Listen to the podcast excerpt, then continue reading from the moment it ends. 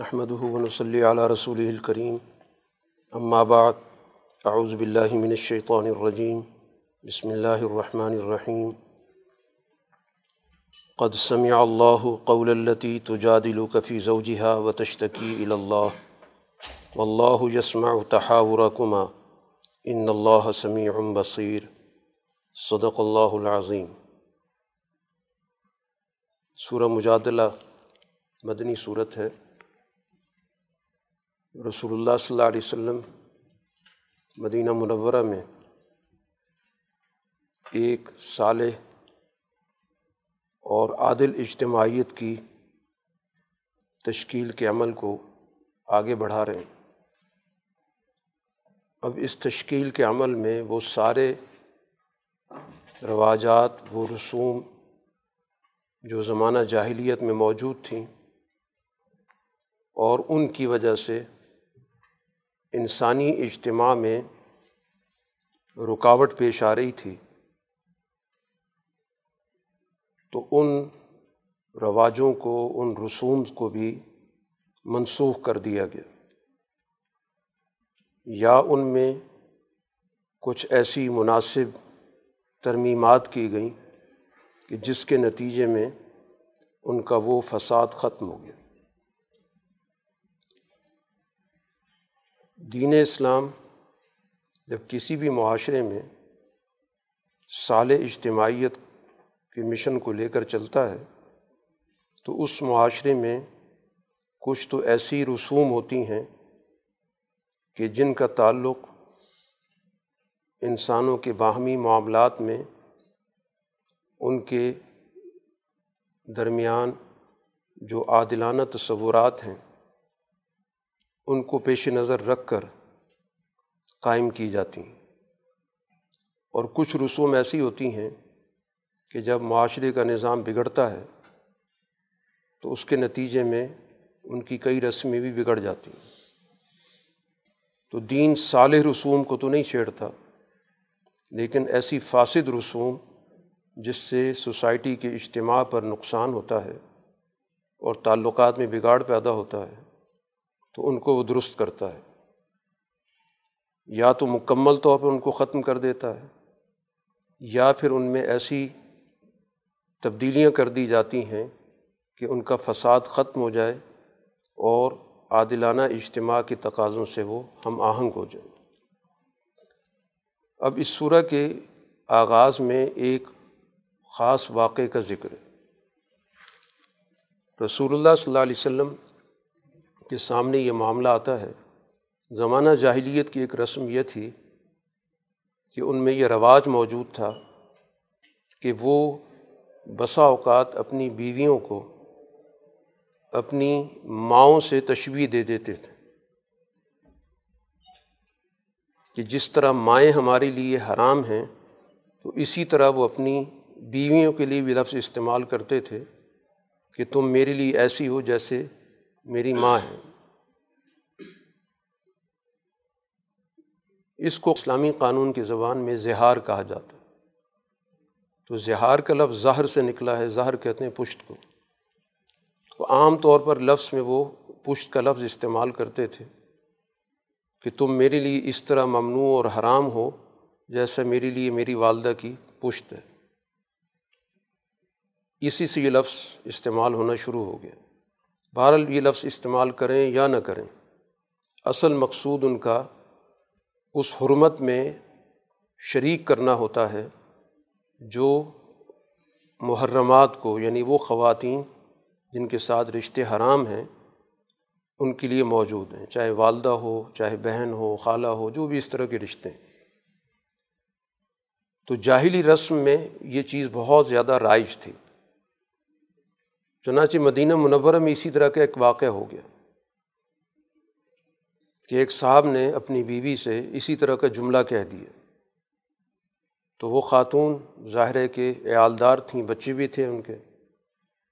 کافی عرصہ ظاہر رشتہ رہا۔ تو رسول اللہ صلی اللہ علیہ وسلم کے پاس آ گئیں کہ شوہر نے اس طرح کا جملہ استعمال کیا۔ تو اب کیا کیا جائے؟ تو اس وقت تو رسول اللہ صلی اللہ علیہ وسلم نے کہا جو تم لوگوں کا رواج ہے، اس کے مطابق عمل کرو۔ تو اس خاتون نے اس موقع پہ حضور صلی اللہ علیہ وسلم سے کافی بحث کی اور کہا کہ اب میں کہاں جاؤں گی؟ بچے بھی چھوٹے چھوٹے ہیں، ان کی ان کی دیکھ بھال کون کرے گا؟ تو ابھی یہ وہ گفتگو آپ سے کر ہی رہی تھیں کہ اسی دوران یہ آیات نازل ہوئیں۔ تو مجادلہ کا مطلب ہی بحث، مباحثہ کرنا۔ تو قرآن نے ذکر کیا کہ اللہ نے اس خاتون کی بات سن لی۔ جو اپنے شوہر کے بارے میں آپ سے بحث کر رہی تھی اور اپنی صورت حال کا اللہ سے شکوہ کر رہی تھی، تو آپ کی گفتگو جو آپ اس اس کے ساتھ کر رہے تھے، وہ اللہ کے علم میں آ چکی ہے۔ اس کے بعد باقاعدہ اس رسم کو تبدیل کر دیا گیا۔ کہ اس کا مطلب صرف اور صرف یہ ہے کہ اس نے زبان پر جو الفاظ لے کر آیا ہے، وہ بہت غلط الفاظ ہیں۔ کبھی بھی رشتے اس طرح بدلتے نہیں ہیں۔ مائیں وہی ہوتی ہیں جنہوں نے بچوں کو جنا ہوتا ہے۔ زبان سے کسی کو ماں بنانے سے ماں نہیں بنتی۔ بالکل اسی طرح جیسے قرآن نے دوسری جگہ پہ کہہ دیا کہ کسی کو بیٹا کہنے سے وہ بیٹا نہیں بن جاتا۔ بیٹے وہی ہوتے ہیں جن سے باقاعدہ انسان کا نسبی تعلق ہوتا ہے یا رضاعت کا تعلق ہوتا ہے۔ محض زبانی کلامی کسی کو بیٹا بنانے سے وہ بیٹا نہیں بنتا۔ تو اس پر وہ تمام جو شرعی مسائل ہیں وہ ان پر اس کا اطلاق نہیں ہوتا۔ تو ان رسموں کو تبدیل کر دیا گیا۔ اب چونکہ ایک نامناسب جملہ تو زبان سے ادا ہوا ہے، اس کے لیے باقاعدہ قرآن نے یہاں کفارے کا ذکر کیا کہ ایسے شخص کو کفارہ دینا پڑے گا۔ اور پھر اس کے بعد ظاہر جو بھی ان کی ازدواجی زندگی وہ اسی طرح بحال ہو جائے گی جیسے پہلے تھی۔ تو سب سے پہلے قرآن نے کفارے کے طور پر ذکر کیا کہ ایسے شخص کو تعلقات بحال کرنے سے پہلے ایک غلام آزاد کرنا ہوگا۔ اس دور میں ظاہر ہے کہ غلاموں کی آزادی سب سے پہلے درجے پر ہر کفارے میں رکھی گئی۔ مقصود یہ تھا کہ سوسائٹی کے اندر غلامی کو اس طرح ختم کر دیا جائے۔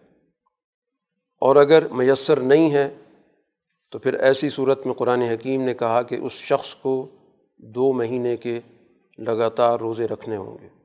کیونکہ اس نے زبان سے جملہ استعمال کیا تو گویا سارے رشتوں کو کا جو ایک تقدس ہوتا ہے اور رشتوں کے درمیان جو ایک فرق ہوتا ہے، اس کو اس نے ختم کر دیا۔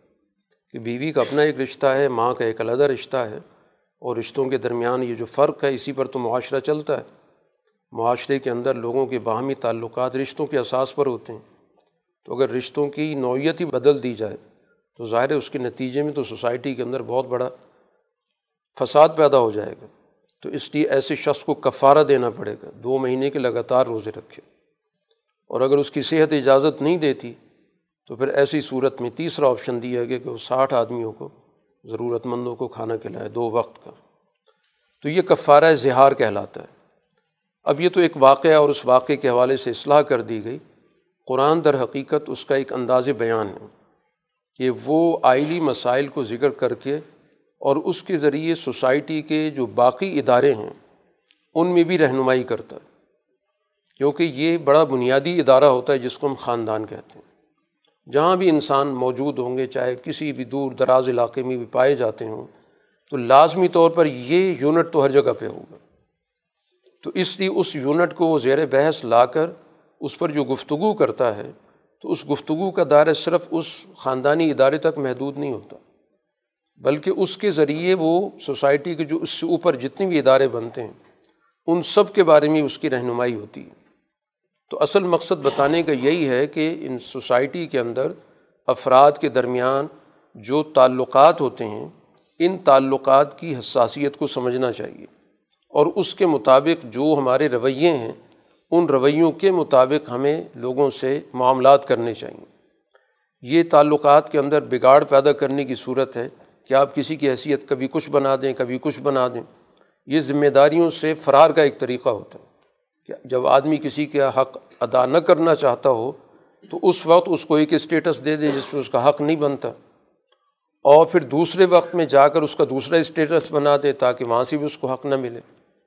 تو اس طرح گویا کہ سوسائٹی کے اندر بہت بڑی انارکی پیدا ہوتی ہے۔ تو اس وجہ سے قرآن ایک نمونے کا خاندان ذکر کر کے اور اس کے ذریعے تمام اجتماعی اداروں کے حوالے سے ہمارے سامنے اپنی جو ہدایات کو پیش کرتا ہے۔ اب اس صورت کا جو اصل مضمون ہے، جو اصل مقصود ہے، وہ یہ بتانا ہے کہ سوسائٹی کے اندر ایک اجتماع کی تشکیل کیسے ہوتی ہے۔ نظم و ضبط کے ساتھ ایک ادارہ کیسے بنایا جاتا ہے، ایک جماعت کیسے بنتی ہے۔ کیونکہ اس قرآن کی اس صورت کے اندر حزب کا لفظ استعمال ہوا، حزب اللہ کا لفظ بھی استعمال ہوا، حزب الشیطان کا لفظ بھی استعمال ہوا۔ وہ سوسائٹی کے اندر یہ دو بڑی اکائیاں ہوتی ہیں۔ ان دونوں کا ایک دوسرے کے مقابلے پر تنازع موجود ہوتا ہے، ایک دوسرے کے مقابلے پر ان کی حکمت عملی موجود ہوتی ہے۔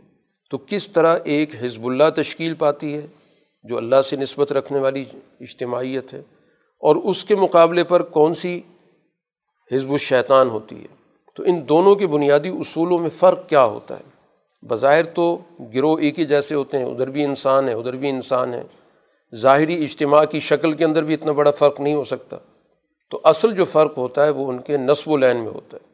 کہ ان کا نصب العین کیا ہے بنیادی طور پر؟ چنانچہ قرآن حکیم نے یہاں پر دونوں کے نصب العین واضح کر دیے کہ جو حزب اللہ ہوتی ہے، جو اللہ کے دین کے غلبے کے لیے کام کرنے والی اجتماعیت ہوتی ہے، اس کے دو بڑے بنیادی اصول ہوتے ہیں۔ ایک کو قرآن حکیم بر کہتا ہے اور دوسرے کو تقوے سے تعبیر کرتا ہے۔ تو بر کے اندر پورا جو انسانی اجتماعی اخلاق کا نظام ہے وہ آ جاتا ہے۔ یعنی وہ بنیادی انسانی اخلاق جن پر کسی بھی معاشرے کی تعمیر ہوتی ہے۔ کوئی بھی معاشرہ ہو، اس کے صالح قیام کے لیے اور اس کا درست طور پر سوسائٹی میں تشکیل پانا ان بنیادی اخلاق کے بغیر ممکن نہیں ہوتا۔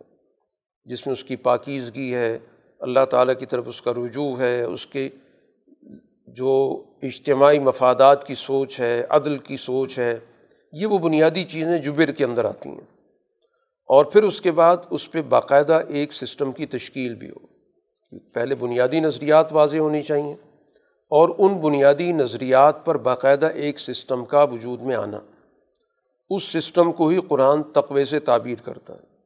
کیونکہ تقوے کی جو بنیادی نوعیت ہے، اس کی بنیادی جو شکل ہے، وہ عدل پہ استوار ہوتی ہے۔ تو یہ بر اور تقوا یعنی سوسائٹی کے اندر اعلیٰ بنیادی انسانی اخلاق اور اس پر ایک عادلانہ نظام کا قیام۔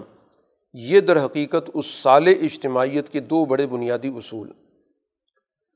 اور تیسرا، ظاہر ہے کہ جب سوسائٹی بنتی ہے تو رسول اللہ صلی اللہ علیہ وسلم اس سوسائٹی میں ایک مرکزی حیثیت رکھتے ہیں۔ تو دیگر آیات سے گویا اس لیڈرشپ کا بھی تعین کر دیا گیا جو رسول اللہ صلی اللہ علیہ وسلم کی شکل میں اس سوسائٹی میں موجود ہے۔ تو اطاعت رسول اس چیز کو کہا گیا۔ اس کے برعکس جو شیطانی اجتماعیت ہوتی ہے، وہ بالکل اس کی الٹ ہوتی ہے۔ جس کو قرآن نے کہا ہے کہ اسم عدوان معاشیت الرسول۔ تین ان کی بنیادی خصوصیات بتائی ہیں۔ سب سے پہلے اسم یعنی تمام وہ بنیادی برے اخلاق جس سے سوسائٹی کے اندر بگاڑ پیدا ہوتا ہے۔ یعنی اس بر کے بالکل الٹ وہ تمام برے اخلاق جن کو ہم اخلاق رضیلہ کہتے ہیں، فاسد اخلاق، جس سے سوسائٹی کے اندر گروہیت پیدا ہوتی ہے، جس سے سوسائٹی کے اندر تعلقات میں بگاڑ پیدا ہوتا ہے، مفاد پرستی کی سوچ پیدا ہوتی ہے، جس کے نتیجے میں انسان کے اندر پاکیزگی ختم ہو جاتی ہے۔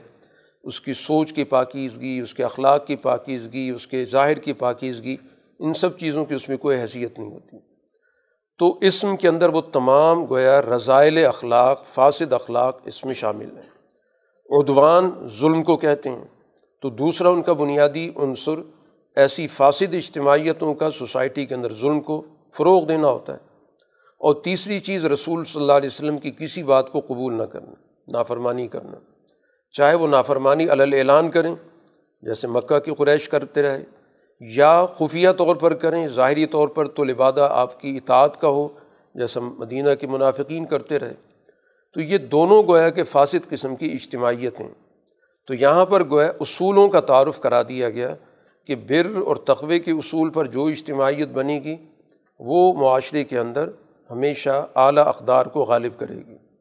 اور جس اجتماعیت کے پیچھے مفاد پرستی ہوگی، ظلم ہوگا، اللہ کے رسول کی نافرمانی ہوگی، تو وہ فاسد اجتماعیت اسی کو قرآن حکیم نے حزب الشیطان کہا ہے۔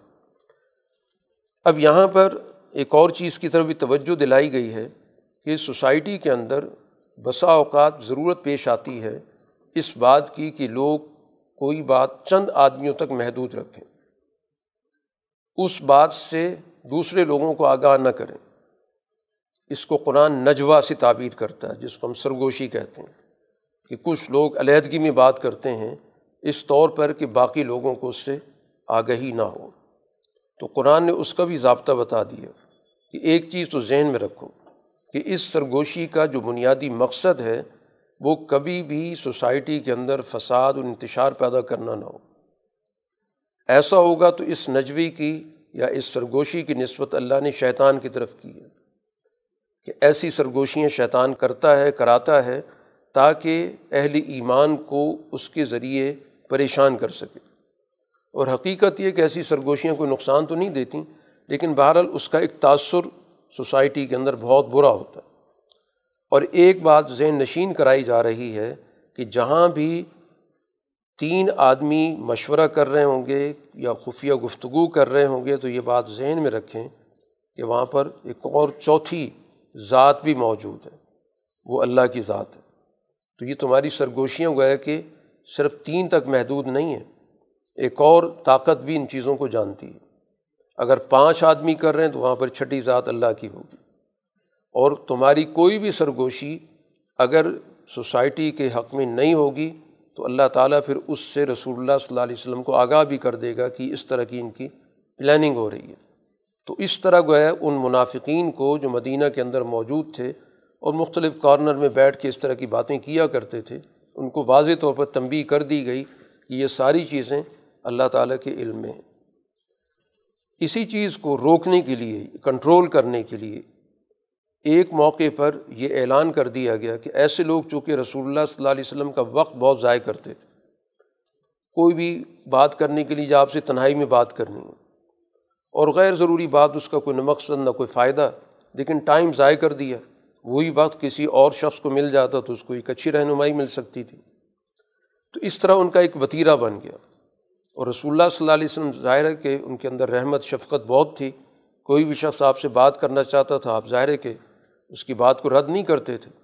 تو اللہ تعالیٰ کی طرف سے پہلے باقاعدہ ایک ضابطہ نافذ کر دیا گیا کہ آئندہ کے لیے اس بات کو ذہن میں رکھو کہ جس نے بھی رسول اللہ صلی اللہ علیہ وسلم سے علیحدگی میں بات کرنی ہے، تو سب سے پہلے وہ اللہ کے راستے میں کچھ نہ کچھ خرچ کر کے آئے۔ فقدم و بین یدین اجواکم صدقہ کہ سب سے پہلے کچھ خرچ کرے گا تو پتہ چل جائے گا کہ واقعی مخلص ہے، کوئی آپ سے ضروری مشورہ کرنا چاہتا ہے۔ ورنہ ان کے دلوں میں تو سرمایہ بیٹھا ہوا ہے، بخل ان کے دلوں میں بیٹھا ہوا ہے۔ تو یہ صرف وقت کے ضیاع کے علاوہ کچھ نہیں کرنا چاہتے۔ تو وہیں سے پتہ چل جائے گا۔ اس بات کا کہ اگر واقعی کوئی سنجیدہ آدمی ہوگا، کوئی واقعی آپ سے مشورہ کرنا چاہتا ہے، تو یقیناً اللہ کے راستے میں کچھ نہ کچھ صدقہ دے کر آئے گا۔ اور اگر نہیں دے گا تو ظاہر ملاقات نہیں ہو سکے گی۔ تو اس طرح گویا کہ ان چیزوں کی روک تھام کرنے کے لیے ایک تدبیر بتائی گئی۔ لیکن اس حکم کو زیادہ عرصے قائم نہیں رکھا گیا۔ اس کے ذریعے ایک روک بن گئی۔ تو ظاہر بہت سارے لوگ رک گئے۔ اس وجہ سے کہ ہمیں تو خرچ کرنا پڑے گا۔ لیکن کچھ ہی دنوں کے بعد اللہ تعالیٰ نے اس حکم کو واپس لے لیا، کیونکہ اس کا نقصان ایسے لوگوں کو بھی ہوا کہ جن کے پاس وسائل نہیں تھے، لیکن مخلص لوگ تھے، وہ آپ سے بات چیت کرنا چاہتے تھے۔ تو ضابطہ تو سب کے لیے ہوتا ہے۔ تو اس ضابطے کی وجہ سے آپ سے گفتگو کرنے میں رکاوٹ پیش آئی۔ لیکن مخلص لوگ تھے۔ تو اللہ تعالیٰ نے پھر اس حکم کے اندر نرمی کر دی کہ اب یہ حکم کوئی لازمی نہیں ہے۔ لیکن بہرحال ان لوگوں کی نشاندہی ضرور ہو گئی۔ کہ جو صرف اس وجہ سے رک گئے کہ ہمیں کچھ خرچ کرنا پڑے گا۔ تو اصل مقصد تو یہی تھا کہ ایسے لوگوں کو سامنے کر دیا جائے کہ یہ لوگ بے مقصد آپ کا وقت ضائع کرتے رہے اور ان کا مقصد آپ سے کوئی رہنمائی لینا نہیں تھا۔ تو یہ وقتی حکمت عملی کے طور پر کوئی بھی ایسی تدبیر اختیار کی جا سکتی ہے کہ ایسے لوگوں کو معاشرے کے اندر واضح کرنے کے لیے اور ان کی سرگرمیوں پر نظر رکھنے کے لیے کوئی ایسا ضابطہ وضع کر دیا جائے تاکہ اس ضابطے کے ذریعے ان لوگوں کو روک دیا جائے جو بے مقصد سرگرمیوں میں وقت کا ضیاع کرتے ہیں۔ اسی کے ساتھ قرآن حکیم نے اس چیز کو بھی یہاں واضح کر دیا کہ جو حزب الشیطان ہے، جو شیطان سے تعلق رکھنے والی جماعت یا شیطانی مقاصد کے لیے کام کرنے والی جماعت ہے، تو در حقیقت یہ اللہ تعالیٰ نے اس کو عنوان دیا ہی اس لیے کہ اس کے پیش نظر سوسائٹی میں افطراک پیدا کرنا، فساد پیدا کرنا، افراتفری پیدا کرنا، غلط فہمیاں پیدا کرنا، مشکل وقت میں مسلمانوں کا ساتھ نہ دینا، یہ مکمل طور پر جو جس کو ہم شیطان کا ایجنڈا کہتے ہیں کہ شیطان کا مقصد بھی یہی ہے کہ انفرادیت پیدا کرو، لوگوں میں غلط فہمیاں پیدا کرو، گروہ پیدا کرو، آپس کے تعلقات میں بگاڑ پیدا کرو، تو ان پر مکمل طور پر گویا کہ شیطان حاوی ہے۔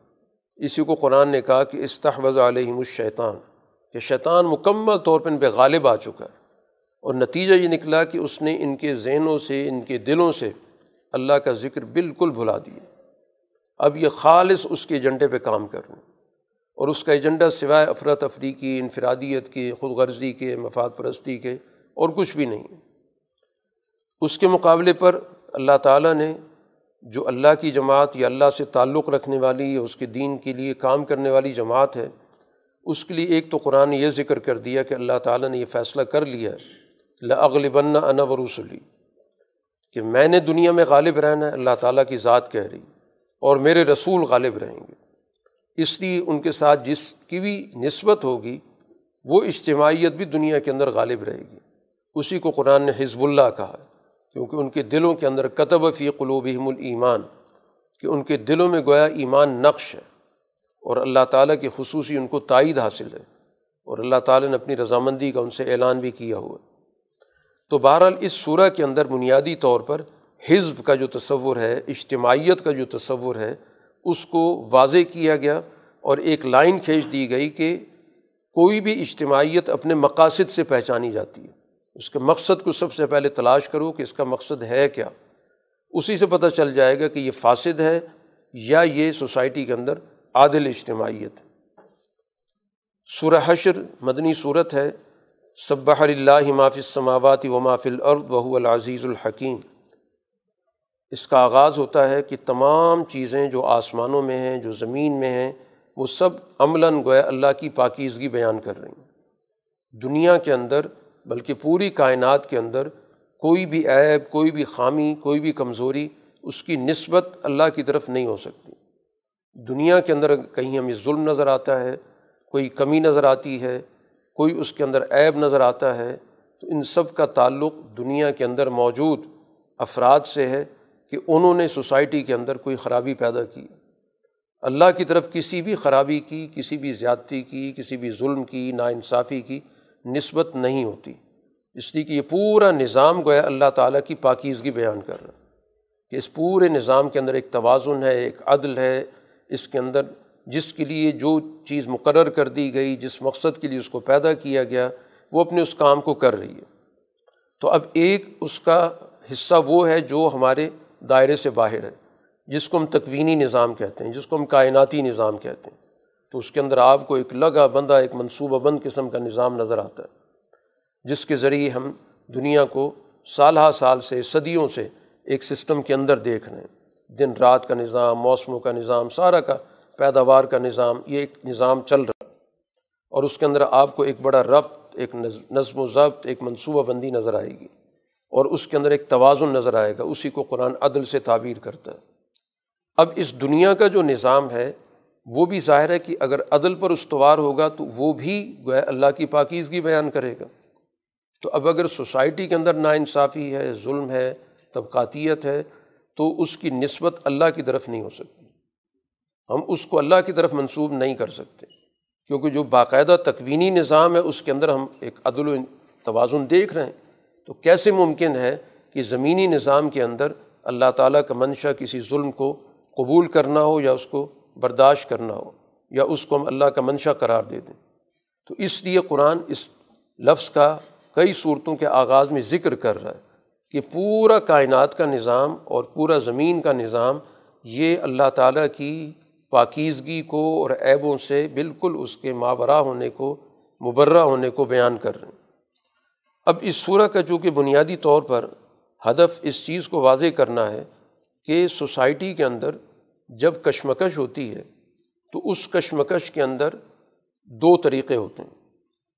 عدل اور ظلم کے درمیان کشمکش ہو رہی ہے اور اس وقت مدینہ منورہ کے اندر رسول اللہ صلی اللہ علیہ وسلم نے باقاعدہ اپنا ایک اجتماع قائم کر لیا اور اس پورے اجتماع کی جو سربراہی ہے وہ آپ کو حاصل ہے۔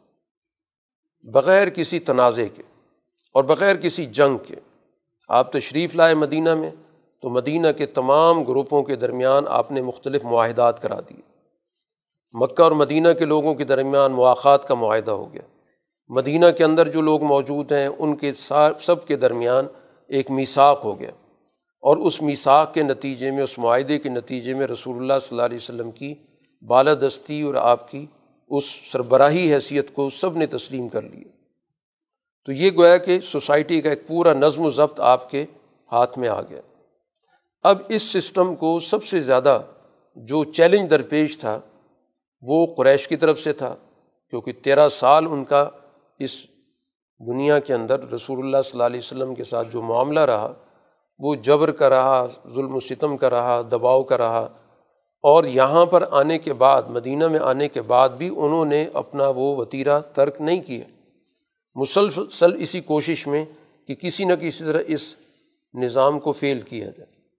تو اس مقصد کے لیے ظاہر ہے کہ کشمکش کا ایک سلسلہ باقاعدہ میدان جنگ تک پہنچا۔ بہت سارے غزوات ہوئے۔ ہیں ابتدائی دور میں جب رسول اللہ صلی اللہ علیہ وسلم مکہ میں تھے اور پھر مکہ سے آپ نے ہجرت کی، مدینہ تشریف لے آئے، اس ابتدائی عرصے کے اندر آپ کو اور آپ کی جماعت کو باقاعدہ میدان جنگ میں اترنے سے یا مقابلہ کرنے سے یا قتال یا جنگ کی حکمت عملی اختیار کرنے سے منع کر دیا گیا تھا۔ کہ آپ نے مکمل طور پر اپنے آپ کو بھی جس اصول پر قائم رکھنا ہے، وہ صبر کا اصول ہے، استقامت کا ہے، جواب ہم نے نہیں دینا۔ لیکن اس کے بعد پھر باقاعدہ اللہ کی آیات نازل ہوئیں، جس میں اجازت دی گئی کہ اگر حملہ ہوتا ہے تو دفاع کی اجازت ہوگی۔ اس کے بعد پھر اگلے دور کے اندر اس بات کی اب اجازت دی گئی اسی صورح کے اندر کہ اگر دشمن کے حالات نظر آ رہے ہیں، کہ دشمن کسی بھی وقت کوئی نقصان پہنچا سکتا ہے، تو اب ایسی صورت میں بجائے اس کے کہ یہ انتظار کیا جائے کہ وہ حملہ کرے گا تو ہم جواب دے دیں گے۔ بہتر حکمت عملی یہ ہوتی ہے کہ آپ پہلے اقدام کر لیں۔ اس صورت میں کہ جب آپ کو پتہ ہے کہ دشمن کی کسی بھی وقت کوئی کارروائی ہو سکتی ہے۔ اور ان کے مقابلے کی کوئی حکمت عملی وجود میں آ سکتی ہے۔ تو اس سے پہلے اقدام کر کے ان کی ساری کوشش کو ناکام بنا دیا جائے۔ تو اس کو کہا جاتا ہے اقدامی سوچ کہ دین جیسے دفاعی حکمت عملی کی اجازت دیتا ہے، اسی طرح اقدامی حکمت عملی کی طرف بھی توجہ دلاتا ہے۔ اور اقدام کا مقصد اصل میں یہ ہوتا ہے کہ خرابی کو بڑھنے سے پہلے روک لیا جائے۔ کہ اگر آپ انتظار میں رہیں، اس طرف توجہ دیں کہ جب حملہ ہوگا تو مقابلہ کیا جائے گا، تو ہو سکتا ہے کہ اس وقت تک حالات بہت بگڑ چکے ہوں۔ اور اس دفاع کے اندر بھی بہت زیادہ وسائل خرچ ہوں، بہت زیادہ نقصان ہو۔ تو اقدام کا مطلب یہی ہوتا ہے کہ آپ پہلے ایک آپریشن کر دیں تاکہ اس صورت حال کو پہلے سے قابو میں لایا جائے۔ جب رسول اللہ صلی اللہ علیہ وسلم مدینہ آئے تو یہاں پر مختلف قبائل پائے جاتے تھے۔ یہ قبیلوں کی ایک سوسائٹی تھی، بکھرے ہوئے قبائل تھے۔ اس میں دو تو بڑے مشہور عرب قبائل تھے، اوس اور خزرج، اور کچھ قبائل ان کی نسبت یہود سے تھی، یہودی قبائل کہلاتے تھے۔ یہ ان کے بھی سب کے آپس میں تنازعات چل رہے تھے، لیکن حضور صلی اللہ علیہ وسلم نے میساک کے ذریعے ان سب کو جوڑ لیے اوس کو بھی ملا لیا خزرت کو بھی ملا لیا، بنو قریضہ کو بھی ملا لیا، بنو نذیر کو بھی ملا لیا، بنو قینوقا کو بھی ملا لیا، اور دیگر بہت سارے قبائل کی ایک پوری ایک فہرست موجود ہے۔ ان سب کو گویا کہ آپ نے ایک میساک کے تابع کر دیے کہ آپس میں کوئی ایک دوسرے کے ساتھ جنگ و جدل نہیں ہوگا، ایک دوسرے کے بارے میں کوئی طاقت استعمال نہیں ہوگی، اور اگر کسی نے کسی کے ساتھ کوئی ایسی حرکت کی، کوئی ظلم کیا تو باقاعدہ قانون کے تحت کارروائی کی جائے گی۔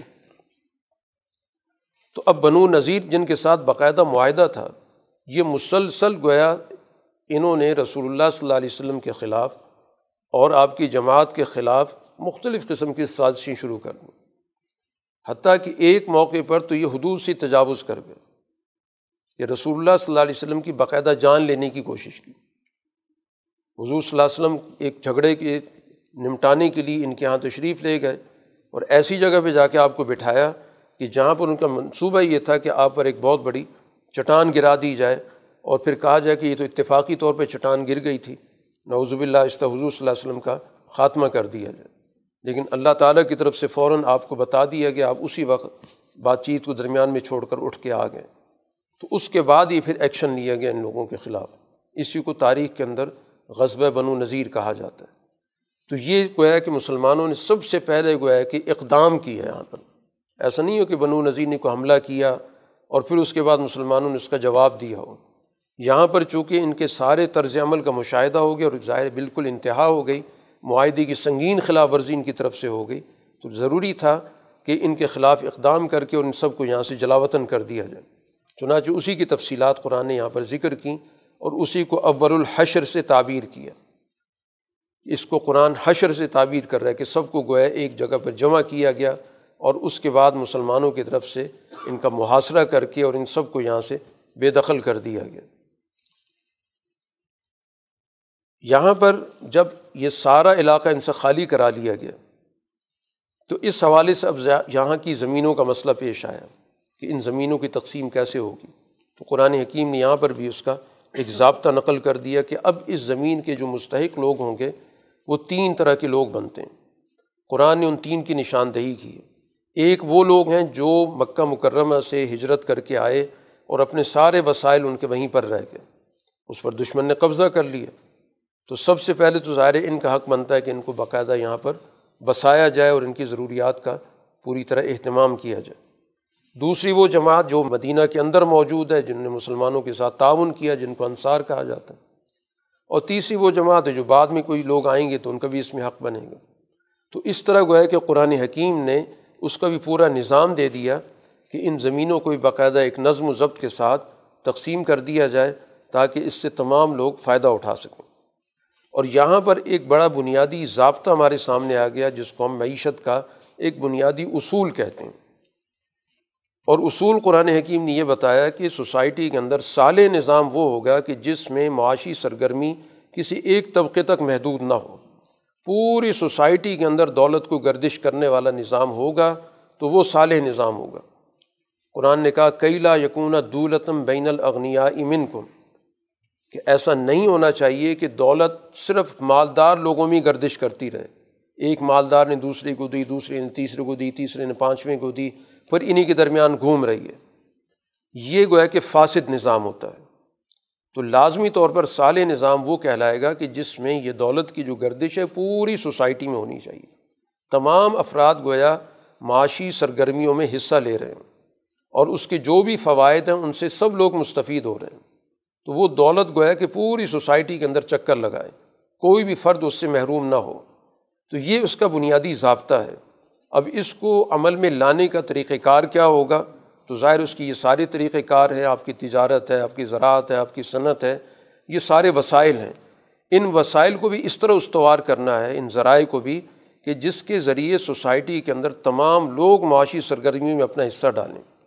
جن کی زراعت کے ساتھ کوئی مناسبت بنتی ہے، وہ اپنی زرعی سرگرمیوں کے لحاظ سے، جن کی صنعت کے حوالے سے ان کی پاس مہارت موجود ہے، وہ صنعتی سرگرمیوں کے اعتبار سے، معدنیات کے اعتبار سے ان کو نکالنے کی ایک سرگرمی کا عمل ہے۔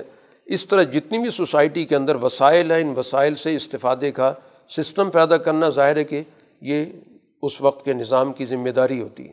تو یہاں بنیادی اصول سمجھانا مقصود ہے کہ دین کا اصل منشا یہ ہے وہ کسی بھی سسٹم کو اس نقطہ نظر سے دیکھے گا کہ وہاں پر جو دولت کا نظام ہے وہ کس طرح استوار ہے۔ کیا وہ محدود دائرے میں دولت چلتی پھرتی ہے یا پوری سوسائٹی اس سے فائدہ اٹھاتی ہے؟ تو اسی سے پتہ چل جائے گا کہ وہاں فاسد نظام ہے یا وہاں پر ایک بہتر عادلانہ نظام موجود ہے۔ تو دین نے آ کر اسی بنیادی چیز کو کہ اس دولت کی گردش پوری سوسائٹی میں ہونی چاہیے۔ اس لیے جو بھی وسائل دشمن کے ہاتھ سے ملے، ان وسائل کو پوری سوسائٹی کے اندر تقسیم کیا گیا تاکہ سب لوگ اس سے فائدہ اٹھا سکیں۔ تو ایک تو بنیادی اصول ہمارے سامنے ہی آ گیا۔ دوسری یہ بھی چیز آ گئی کہ سوسائٹی میں ہماری سوچ صرف موجود لوگوں تک محدود نہ رہے، بلکہ جو اگلی نسلیں ان کو بھی ان وسائل سے فائدہ اٹھانے کی حکمت عملی نظام کے ذہن میں ہونی چاہیے۔ جس طرح کہ حضرت عمر رضی اللہ تعالیٰ عنہ نے پیش نظر رکھا حضرت عمر کے دور کے اندر جب عراق کی زمینیں فتح ہوئیں تو ظاہر ہے کہ بہت ہی زراعت کے لحاظ سے بہت عمدہ زمینیں تھیں۔ اس لیے ان کو عرض سواد کہا جاتا ہے۔ سواد عربی زبان کا لفظ ہے، اس کا مطلب ہوتا ہے کہ وہ جگہ جو اتنی ہری بھری ہے کہ دور سے محسوس ہوتا ہے جیسے کوئی سیاہ جگہ ہو، جہاں بہت زیادہ سبزہ ہوتا ہے تو وہ سیاہی مائل محسوس ہوتا ہے۔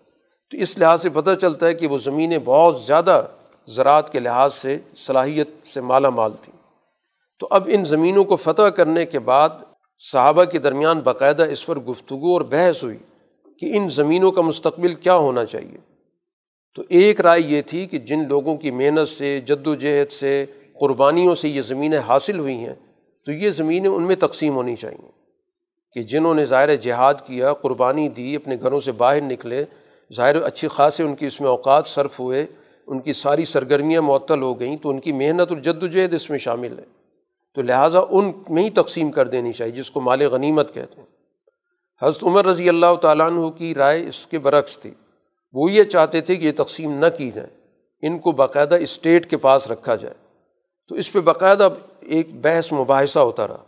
حضرت عمر نے کوئی اپنا ثوابدیدی فیصلہ وہاں پر نافذ نہیں کیا۔ اس طور پہ کہ خلیفہ ہیں خلیفہ کا ایک حکم نافذ ہو۔ اور خلیفہ کی اطاعت ضروری ہوتی ہے۔ لیکن اس بنیاد پہ کوئی فیصلہ نافذ نہیں کیا، بلکہ باقاعدہ ان سے گفتگو کرتے رہے۔ کئی دن یہ بحث چلتی رہی۔ ہر ایک اپنے دلائل دیتا تھا۔ حضور صلی اللہ علیہ وسلم کی سیرت سے، قرآن سے، جس کس ذہن کے اندر جو بھی کوئی آیت آتی تھی، اس آیت پر اس کا غور و فکر پھر اس سے نتائج اخذ کرتے تھے۔ تو حضرت عمر بھی ظاہر ہے کہ انہیں چیزوں پر غور و فکر کر رہے تھے۔ تو یہی وہ آیات ہیں سورہ حشر کی جن کو حضرت عمر رضی اللہ تعالیٰ عنہ نے پیش کیا اور جس پر سب لوگوں کی رائے ایک بن گئی۔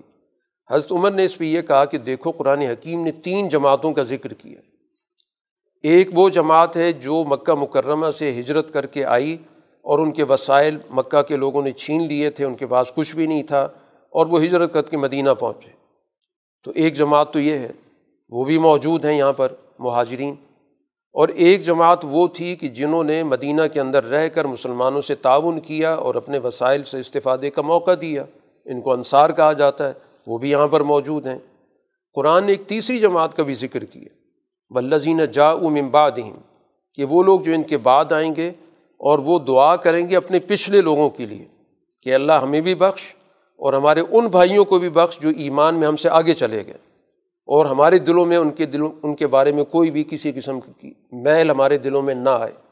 یہ ان کی دعا قرآن نے ذکر کی ہوئی یہاں پر۔ حضرت عمر نے کہا، وہ تیسری جماعت کہاں ہے؟ وہ تو اس وقت نہیں ہے۔ اور ان کے قرآن نے دعا کا ذکر کیا۔ تو دعا تو ظاہر آدمی اسی وقت کرتا ہے نا کہ ان کے ساتھ نے کوئی بھلا کیا ہوگا تو دعا کریں گے۔ تو ان کو ہم کیسے حصہ دے سکتے ہیں؟ تو اس کا یہی طریقہ ہے کہ ہم اس ان تمام وسائل کو ان تمام زمینوں کو بیت المال کی یا اسٹیٹ کی ملکیت بنا دیں گے، تو اس کا فائدہ یہ ہوگا کہ جو بھی بعد کی نسلیں آتی رہیں گی، اس سے فائدہ اٹھاتی رہیں گی۔ تو اس طرح ان کا بھی حصہ اس زمین کے اندر ہو جائے گا۔ تو جب یہ ساری تفصیلی گفتگو حضرت عمر رضی اللہ تعالیٰ عنہ نے آیات کی روشنی میں کی کہ تیسری جماعت کا حصہ ہم کسی کو نہیں دے سکتے، تو اب اس کا حصہ کیسے محفوظ کیا جائے؟ اس کا طریقہ یہ ہے کہ ان وسائل کو اور ان زمینوں کو ہم اسٹیٹ کے پاس رکھیں گے۔ یہ لوگ جو ابھی تک زمینوں کو کاشت کر رہے تھے، یہ کاشت کرتے رہیں، کیونکہ ان کے پاس مہارت بھی ہے۔ عربوں کے پاس تو اتنی بڑی زمین سنبھالنے کی مہارت بھی موجود نہیں ہے۔ تو یہ ماہر لوگ ہیں، زمینوں کو اچھی طرح سنبھالتے ہیں۔ ان پر ہم ایک قسم کا خراج لگا دیں گے، ایک ٹیکس لگا دیں گے کہ زمینوں کو سنبھالیں اور اس کے بعد پیداوار کا ایک حصہ وہ اسٹیٹ کو دے دیا کریں۔ اور پھر اسٹیٹ اس کو جہاں مناسب سمجھے گی، خرچ کر دے گی۔ تو یہ باقاعدہ ایک تفصیلی گفتگو اس موقع پر ہوئی اور اس کے بعد سب صحابہ کا اس پہ گویا اتفاق ہو گیا کہ ایسی زمینوں کو جو باقاعدہ فتح کر کے حاصل ہوتی ہیں، ان کو اسٹیٹ کے پاس رہنا چاہیے تاکہ اسٹیٹ باقی لوگوں کی ضروریات بھی اس سے پوری کر سکے اور سوسائٹی کا کوئی بھی طبقہ اس سے محروم نہ رہے۔ کیونکہ اگر ان کو کسی کی ملکیت میں دے دیا جائے گا تو پھر ظاہر ہے وہ تو وراثت بنتی چلی جائیں گی۔ اور باقی لوگ ان زمینوں سے کوئی فائدہ نہیں اٹھا سکیں گے۔ تو اب یہ حضرت عمر کی گفتگو سورہ حشر کی ان آیات کی روشنی میں انہوں نے پیش کی، دلائل کے ساتھ اس سے استدلال کیا، جس سے وہ مسئلہ حل ہو گیا۔ قرآن حکیم کی اسی صورہ کے اندر منافقین کے طرز عمل کا بھی ذکر کیا گیا۔ یہ غزب بنو نذیر کی بات ہو رہی ہے کہ اس موقع پر ان نے بنو نذیر کے لوگوں کو خفیہ طور پر جا کر یہ پیغام دیا کہ تم لوگ یہاں ڈٹے رہو۔ مسلمان تم یہاں سے نکالنا چاہتے ہیں، تم نے نہیں نکلنا۔ اگر تم سے جنگ ہوتی تو ہم تمہارے ساتھ کھڑے ہوں گے۔ یہ ساری گفتگو قرآن نے یہاں پر ذکر کر دی۔ قرآن نے کہا کہ یہ قطن ان کے ساتھ نہیں کھڑے ہوں گے۔ اور اگر ان کے ساتھ جنگ ہوگی تو یہ کبھی جنگ میں بھی ساتھ نہیں ہوں گے۔ اس لیے کہ ان کے دلوں کے اندر مسلمانوں کا اللہ سے بھی زیادہ خوف موجود ہے۔ یہ تو مروب لوگ ہیں خوف زدہ لوگ ہیں۔ ان کے اندر تو اتنی جرت نہیں ہے کہ یہ اپنے عقیدے کا صحیح طور پہ اظہار کریں۔ کہ ہم تو اسلام کے عقیدے پر نہیں ہیں۔ یہ تو خوف کی اتنی حالت ہے کہ زبان سے کلمہ پڑھتے ہیں اور دل کے اندر، ان کے اندر یہ سارے عزائم موجود ہیں۔ تو اس لیے قرآن نے ان مستقبل کے حوالے سے ان کا کردار بھی واضح کر دیا کہ یہ کبھی بھی تمہارے مقابلے پر نہیں آ سکتے۔ ظالق بے انہم قوم اللہ یفقہون۔ بے شعور قسم کے لوگ ہیں، ان کے اندر کہاں جرت ہے؟ یہ تو صرف خفیہ طور پر باتیں کرتے پھر رہے ہیں اور بنو نذیر کے لوگوں کو کہہ رہے ہیں کہ ہم تمہارے ساتھ کھڑے ہوں گے۔ ان کی تو حالت یہ ہے کہ یہ مقابلے پر کبھی بھی نہیں آئیں گے۔ ہاں اگر ان کو بہت محفوظ قسم کا کوئی قلعہ دے دیا جائے یا ان کے سامنے کوئی بہت بڑی دیوار آ جائے، تو پھر شاید اس کے آڑ میں کوئی نہ کوئی حملہ کریں گے۔ یہ میدان میں آ کے مقابلہ نہیں کر سکتے۔ اور پھر ان کے آپس میں بہت سارے تنازعات موجود ہیں۔ آپس کے جھگڑے بہت سارے کیونکہ جہاں مفاداتی سوچ ہوتی تو ان کا ایجنڈا بھی ایک نہیں ہوتا۔ ہر ایک اپنا اپنا ایجنڈا ہوتا ہے۔ کوئی کسی کو آگے بڑھتا دیکھنا نہیں چاہتا۔ تو تم مسلمان شاید سمجھ رہے ہو کہ یہ سارے اکٹھے ہیں، قطن اکٹھے نہیں ہیں۔ تحسب ہم جمیان وقلوب ہم شتہ کہ آپ یہ سمجھ رہے ہو کہ یہ سارے اکٹھے ہیں، ان کے دل ایک دوسرے سے پھٹے ہوئے کیونکہ بے عقل، بے شعور قوموں کا یہی حال ہوتا ہے کہ بظاہر لگتا ہے کہ اجتماع ہے، ملک ہے، قوم ہے، لیکن اندر اتنے اختلافات، اتنے تضادات ہوتے ہیں کہ ہر آدمی گوئے کہ اپنی جگہ پہ خود پارٹی بنا ہوا ہوتا ہے۔ سورہ کے اختتام پر اہل ایمان کو مخاطب کر کے یہ بات سمجھائی گئی ہے کہ ایک تو بڑی بنیادی بات جس کو قرآن بار بار دہراتا ہے کہ جتنے بھی عملی صورتیں بنتی ہیں کسی بھی کام کے حوالے سے، چاہے ان کا تعلق عباداتی معاملات سے ہو، اس کا تعلق معاشرتی معاملات سے ہو، سیاسی معاملات سے ہو، اخلاقی معاملات سے ہو، ایک بڑا اصولی جو قرآن لفظ ذکر کرتا ہے، وہ تقوے کا ذکر کرتا ہے۔ کیونکہ تقوی در حقیقت تمام کاموں کی اساس اور روح ہے۔ اگر یہ روح نکل جائے گی تو باقی سب ایک ڈھانچہ ہے، ایک رسم ہے۔ تو اگر کوئی بھی کام کرنا ہے تو سب سے پہلے تو یہ چیز ذہن میں رکھو کہ تم اللہ کے سامنے جواب دہ ہو۔ اس لیے ہر معاملے کے اندر اپنے آپ کو ناانصافی سے بچاؤ۔ یہ سوچ تمہارے اندر راسخ ہو جائے کہ زندگی کا کوئی بھی شعبہ ہو، ہم نے ہر موقع پر گویا اللہ کے سامنے اپنے آپ کو جواب دہ سمجھنا ہے اور ہم نے کسی کے حق کو ہم نے پامال نہیں کرنا۔ کسی کے ساتھ چھینا جھپٹی نہیں کرنی، کسی کے ساتھ بھی ہم نے زیادتی نہیں کرنی۔ عدل اور ہر صورت میں انصاف کو قائم کرنا۔ اس بنیادی بات کے بعد پھر قرآن نے کہا ول تنظر نفسم ما قدمت لغت کہ ہر شخص کو اس چیز پہ غور کرنا چاہیے کہ آنے والے کل کے لیے اس نے کیا کیا۔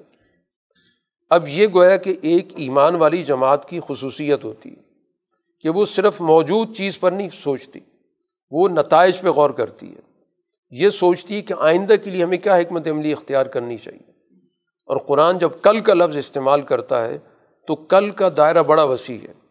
آج کے بعد جو ہے سارا کل ہے، چاہے وہ اس دنیا کا ہو اور چاہے اس دنیا کے بعد کا ہو۔ تو کل کے لیے سوچنا یعنی فوری چیز کی بجائے دور رس سوچ اختیار کرنا کہ مستقبل کے نتائج کیا ہوں گے۔ تو کوئی بھی حکمت عملی بناتے وقت یہ دیکھا جائے کہ مستقبل کے اس کے نتائج اچھے ہیں یا برے۔ اس کے مطابق اس حکمت عملی کو اختیار کیا جائے۔ فوری فائدے کو، جلدی کے فائدے کو، آج کے فائدے کو پیش نظر رکھ کر کوئی بھی حکمت عملی کامیاب نہیں ہو سکتی۔ ہمیشہ دور رس سوچ رکھنے والی ہی قومیں کامیاب ہوتی ہیں۔ اسی کے ساتھ قرآن حکیم نے قرآن کا بھی تعارف کرایا کہ یہ قرآن بنیادی طور پر اتنی اہمیت رکھنے والی کتاب ہے کہ یہ سوسائٹی کے اندر کوئی بھی رکاوٹ ہو، یہ ہر رکاوٹ کو توڑنے والی کتاب ہے۔ اسی کو سمجھانے کے لیے قرآن نے یہاں پر ایک مثال دی ہے کہ اگر اس قرآن کو پہاڑ پر نازل کیا جاتا تو وہ پہاڑ بھی خوف خداوندی سے ریزہ ریزہ ہو جاتا، بکھر جاتا، لرز جاتا۔ گویا قرآن کے اندر اتنی بڑی تاثیر موجود ہے کہ پہاڑ جیسی رکاوٹوں کو بھی وہ ہٹا دیتا ہے، ان کو بھی ریزہ ریزہ کر دیتا ہے۔ تو یہ قرآن کی تاثیر ہے کہ قرآن کے احکامات، قرآن کا پیغام گویا اپنے اندر اتنی طاقت رکھتا ہے کہ کوئی بھی سچائی کے ساتھ اس کے پیغام کو اپنا لے گا، اختیار کر لے گا، تو پھر دنیا کی کوئی بھی طاقت ہو، کوئی بھی رکاوٹ ہو، وہ اس کا راستہ نہیں روک سکتی۔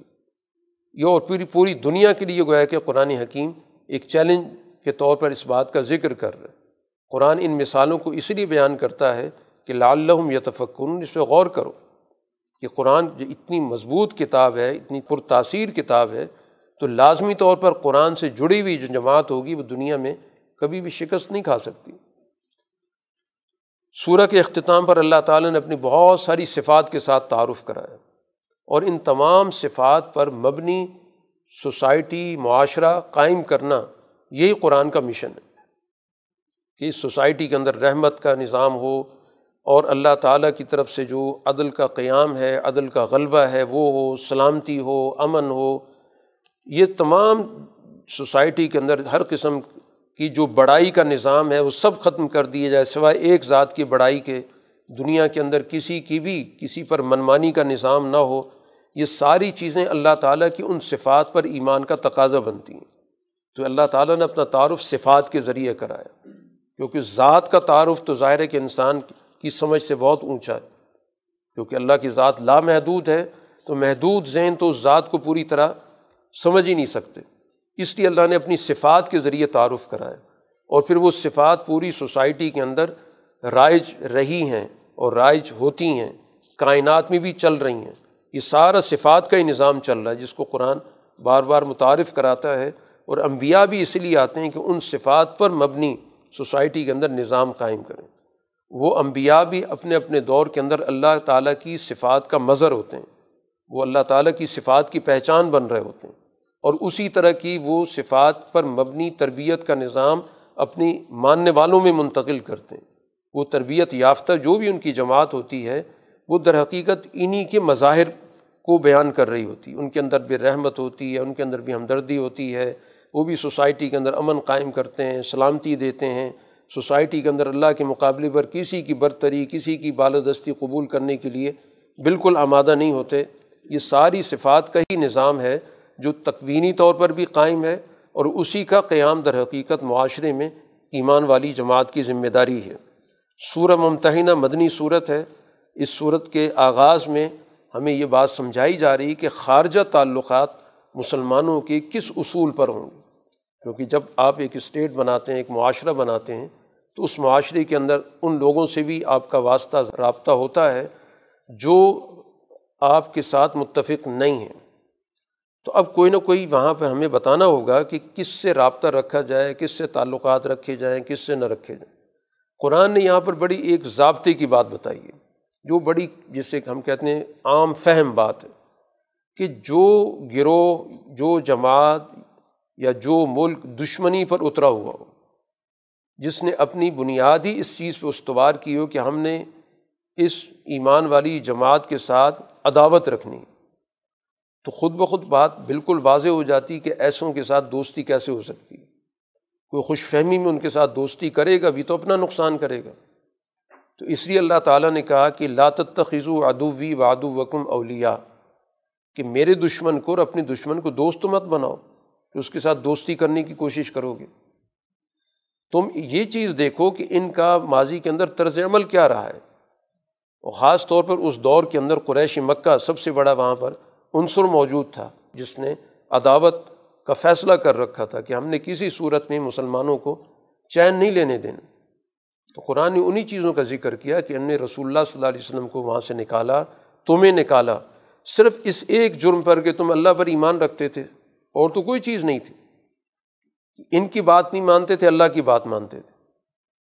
تم وہاں سے نکلے تھے اس مقصد کے لیے کہ ہم نے اللہ کے راستے میں جد و جہد کرنی ہے۔ ہمیں اللہ تعالیٰ کی رضا چاہیے۔ اب ان کے ساتھ خفیہ طور پر اگر کوئی شخص پینگیں بڑھاتا ہے اپنی کسی ذاتی غرض کی وجہ سے، تو یہ تو بہت ہی خطرناک بات ہے۔ یہ تو بہت ہی نامناسب بات ہے۔ تو اس چیز کو ذہن نشین کر لو کہ جو عداوت پر تلا ہوا ہو، جو تمہارا وجود نہیں، برداشت کرنے کے لیے تیار، اپنے کسی ذاتی فائدے کی وجہ سے اس سے کوئی تعلق رکھے گا، تو یہ بنیادی طور پر ایمان کے تقاضوں کی خلاف ورزی کرے گا۔ تو ایک واضح لائن دے دی گئی کہ جب ایک اجتماعی طور پر کوئی دشمن ہے تو انفرادی طور پر دوست نہیں ہو سکتا۔ کوئی یہ سوچے کہ چلے اجتماعی مسائل تو اپنی جگہ پر ہوں گے، میرا کوئی ذاتی مسئلہ ہے تو میں تعلقات رکھ کر کوئی اپنا مسئلہ حل کرا لوں۔ تو اس سوچ کی واضح طور پر نفی کر دی گئی کہ ایسا نہیں ہوتا، انفرادیت کوئی چیز نہیں ہوتی۔ ہر فرد اجتماع کا حصہ ہوتا ہے۔ تو جو اجتماع کی پالیسی ہوگی وہ بھی فرد کی ہوگی۔ فرد اپنی علیحدہ لائن نہیں طے کر سکتا تو ہمیشہ کے لیے گویا کہ ایک ضابطہ آ گیا کہ انفرادیت کو اجتماعیت کے تابع رہ کر اپنا کردار ادا کرنا ایسا نہیں ہو سکتا کہ کوئی شخص ذاتی طور پر کسی چیز کو اچھا سمجھ کر اپنے طور پر کوئی تعلقات کی شکل پیدا کرے۔ اور قرآن نے کہا کہ ان کی صورت حال تو یہ ہے کہ اگر تم ان کی گرفت میں آ جاؤ گے تو یہ تو واضح طور پر تمہارے ساتھ عداوت کے علاوہ کوئی دوسرا کام کریں گے نہیں۔ ان کی زبانیں بھی تمہارے خلاف چلتی ہیں، ان کے ہاتھ بھی تمہارے خلاف چلتے ہیں۔ باقی رشتہ داریاں ظاہر تھیں، قریش کے ساتھ تعلقات رشتہ داریوں کے تو تھے۔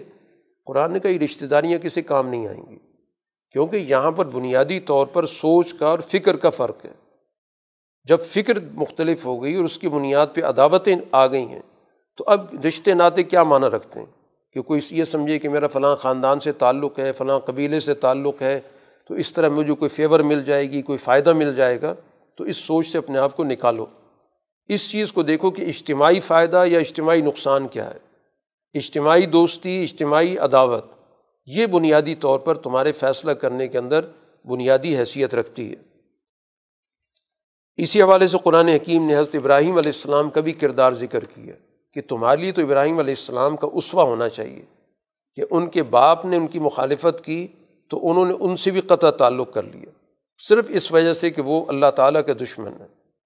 انہوں نے گویا اللہ تعالیٰ کی دشمن ہونے کی وجہ سے اپنے باپ کو بھی اپنے آپ سے کاٹ دیا۔ برات کا واضح طور پر اعلان کر دیا کہ ہمارے تمہارے درمیان کوئی رشتہ ناتا نہیں ہے۔ تو یہی گویا کہ یہاں پر بھی اہل ایمان کے سامنے بھی اسی پالیسی کو رکھا گیا۔ اب یہاں پر اس بات کی بھی وضاحت ضروری تھی کہ یہ جو قرآن حکیم گفتگو کر رہا ہے، کیا کفر کی وجہ سے یہ عداوت ہے؟ کہ ان کا عقیدہ درست نہیں ہے یا یہ شرک ان کا عقیدہ ہے، اس وجہ سے تعلقات نہیں رکھے جا سکتے۔ قرآن نے کہا کہ اصل وجہ یہ نہیں ہے۔ اصل وجہ ان کا طرز عمل ہے۔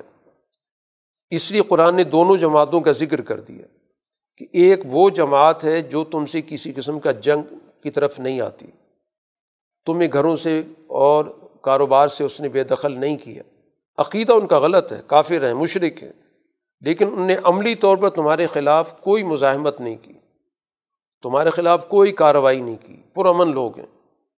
تو ان سے تو قطن منع نہیں کیا گیا کہ ان کے ساتھ حسن سلوک نہ کرو، ان کے ساتھ انصاف نہ کرو۔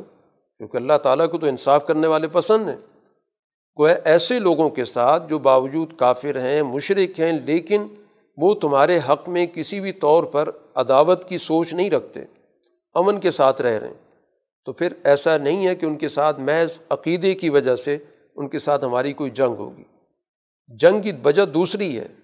قرآن نے اس کا ذکر کیا کہ انہوں نے دین کے حوالے سے تمہارے ساتھ جنگ کی، گھروں سے نکالا، ان نے باقاعدہ دشمنی کی ہے۔ تو وجہ اصل میں ان کی یہ حکمت عملی ہے، عداوت کی۔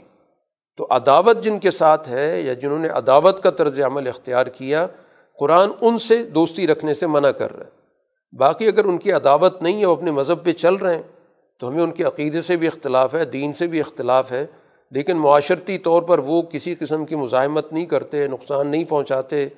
ان کے طرز عمل کے اندر کوئی ایسی منفیت موجود نہیں ہے۔ تو قرآن نے تو کہا، ان کے ساتھ اس نے سلوک بھی کرو، ان کے ساتھ اچھا برتاؤ بھی کرو، ان کے ساتھ انسانی ہمدردی کے حوالے سے جو تعاون ہو سکتا ہے وہ بھی کرو۔ ان کے معاملات کے اندر جو انصاف کا تقاضا ہے وہ بھی پورا کرو۔ اس کی اجازت نہیں ہے کہ اس بنیاد پر ہم کسی کافر کے ساتھ ناانصافی شروع کر دیں یا کسی کافر کے ساتھ ہم اس کے حقوق کی پامالی شروع کر دیں، اس کی تو قطن اجازت نہیں دی جا رہی۔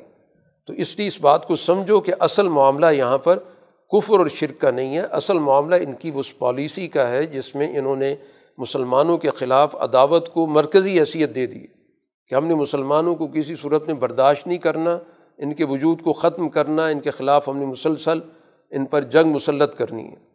اور اسی کے نتیجے میں انہوں نے ان مسلمانوں کو جو مکہ میں تھے، ان کو وہاں پر نہیں رہنے دیا۔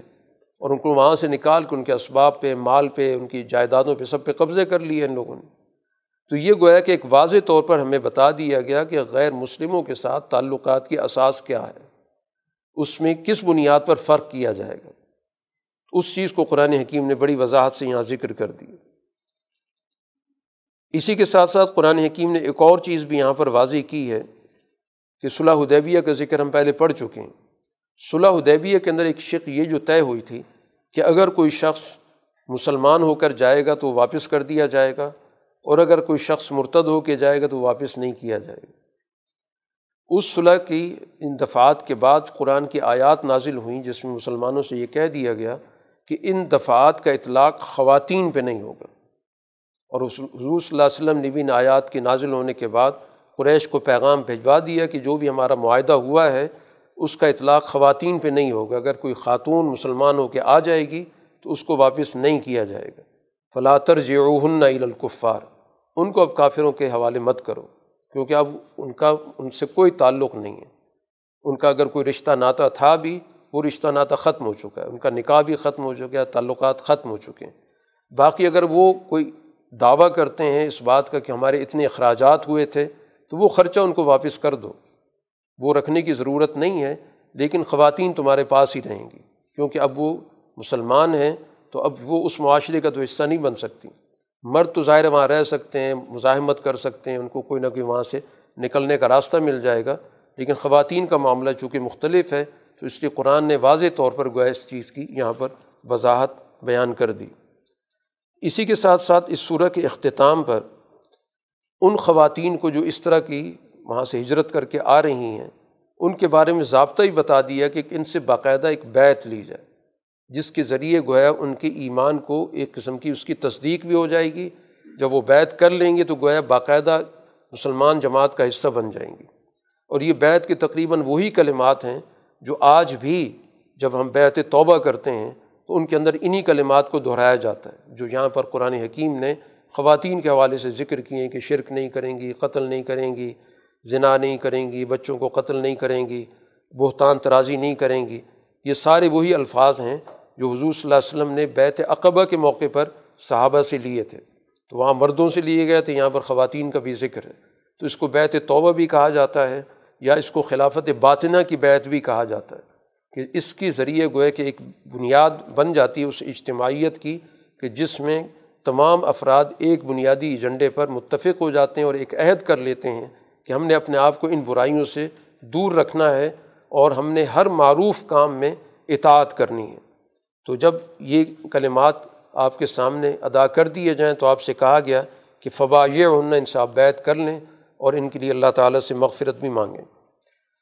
سورہ کے اختتام پر مسلمانوں کو منع کر دیا گیا کہ اللہ طول قومن غضیب اللہ علیہم، ایسی قوم سے دوستی مت رکھو جن پر اللہ کا غضب ہو چکا ہے۔ تو وہی گویا کہ جو آغاز میں بات کی گئی تھی کہ جو عداوت پر تلے ہوئے ہیں، جو مسلمانوں کا خاتمہ چاہتے ہیں اور مسلمانوں کا ظاہری طور پر یا خفیہ طور پر مسلمانوں کے خلاف کارروائیوں مصروف ہیں، تو ایسے لوگوں سے تو کسی صورت میں تمہارا رشتہ ناتا نہیں ہو سکتا۔ سورت صف اس کا آغاز بھی اللہ کی تصویر سے کیا گیا۔ مقصود اس کے اندر اس بات کو واضح کرنا ہے کہ مسلمانوں کے اندر اجتماعیت کے لیے لازمی ضرورت ہے کہ ان کے قول اور فعل کے اندر کسی قسم کا تضاد نہ ہو۔ پھر ہی وہ سوسائٹی ترقی کرتی ہے۔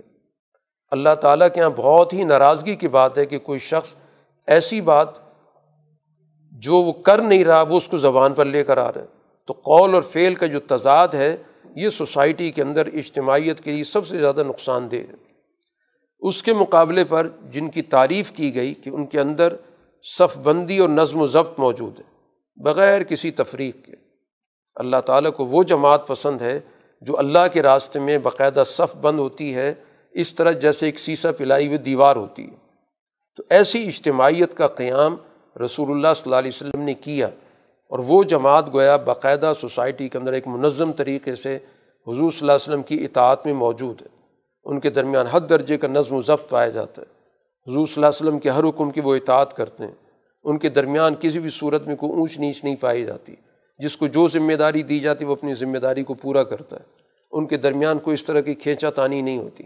اس لیے کہ جو انہیں زبان سے آپ پر ایمان کا اعلان کر دیا ہے، اب اس ایمان کے تقاضے میں جو چیز بھی ان کو کہی جاتی ہے، اس کو پورا کرتے ہیں۔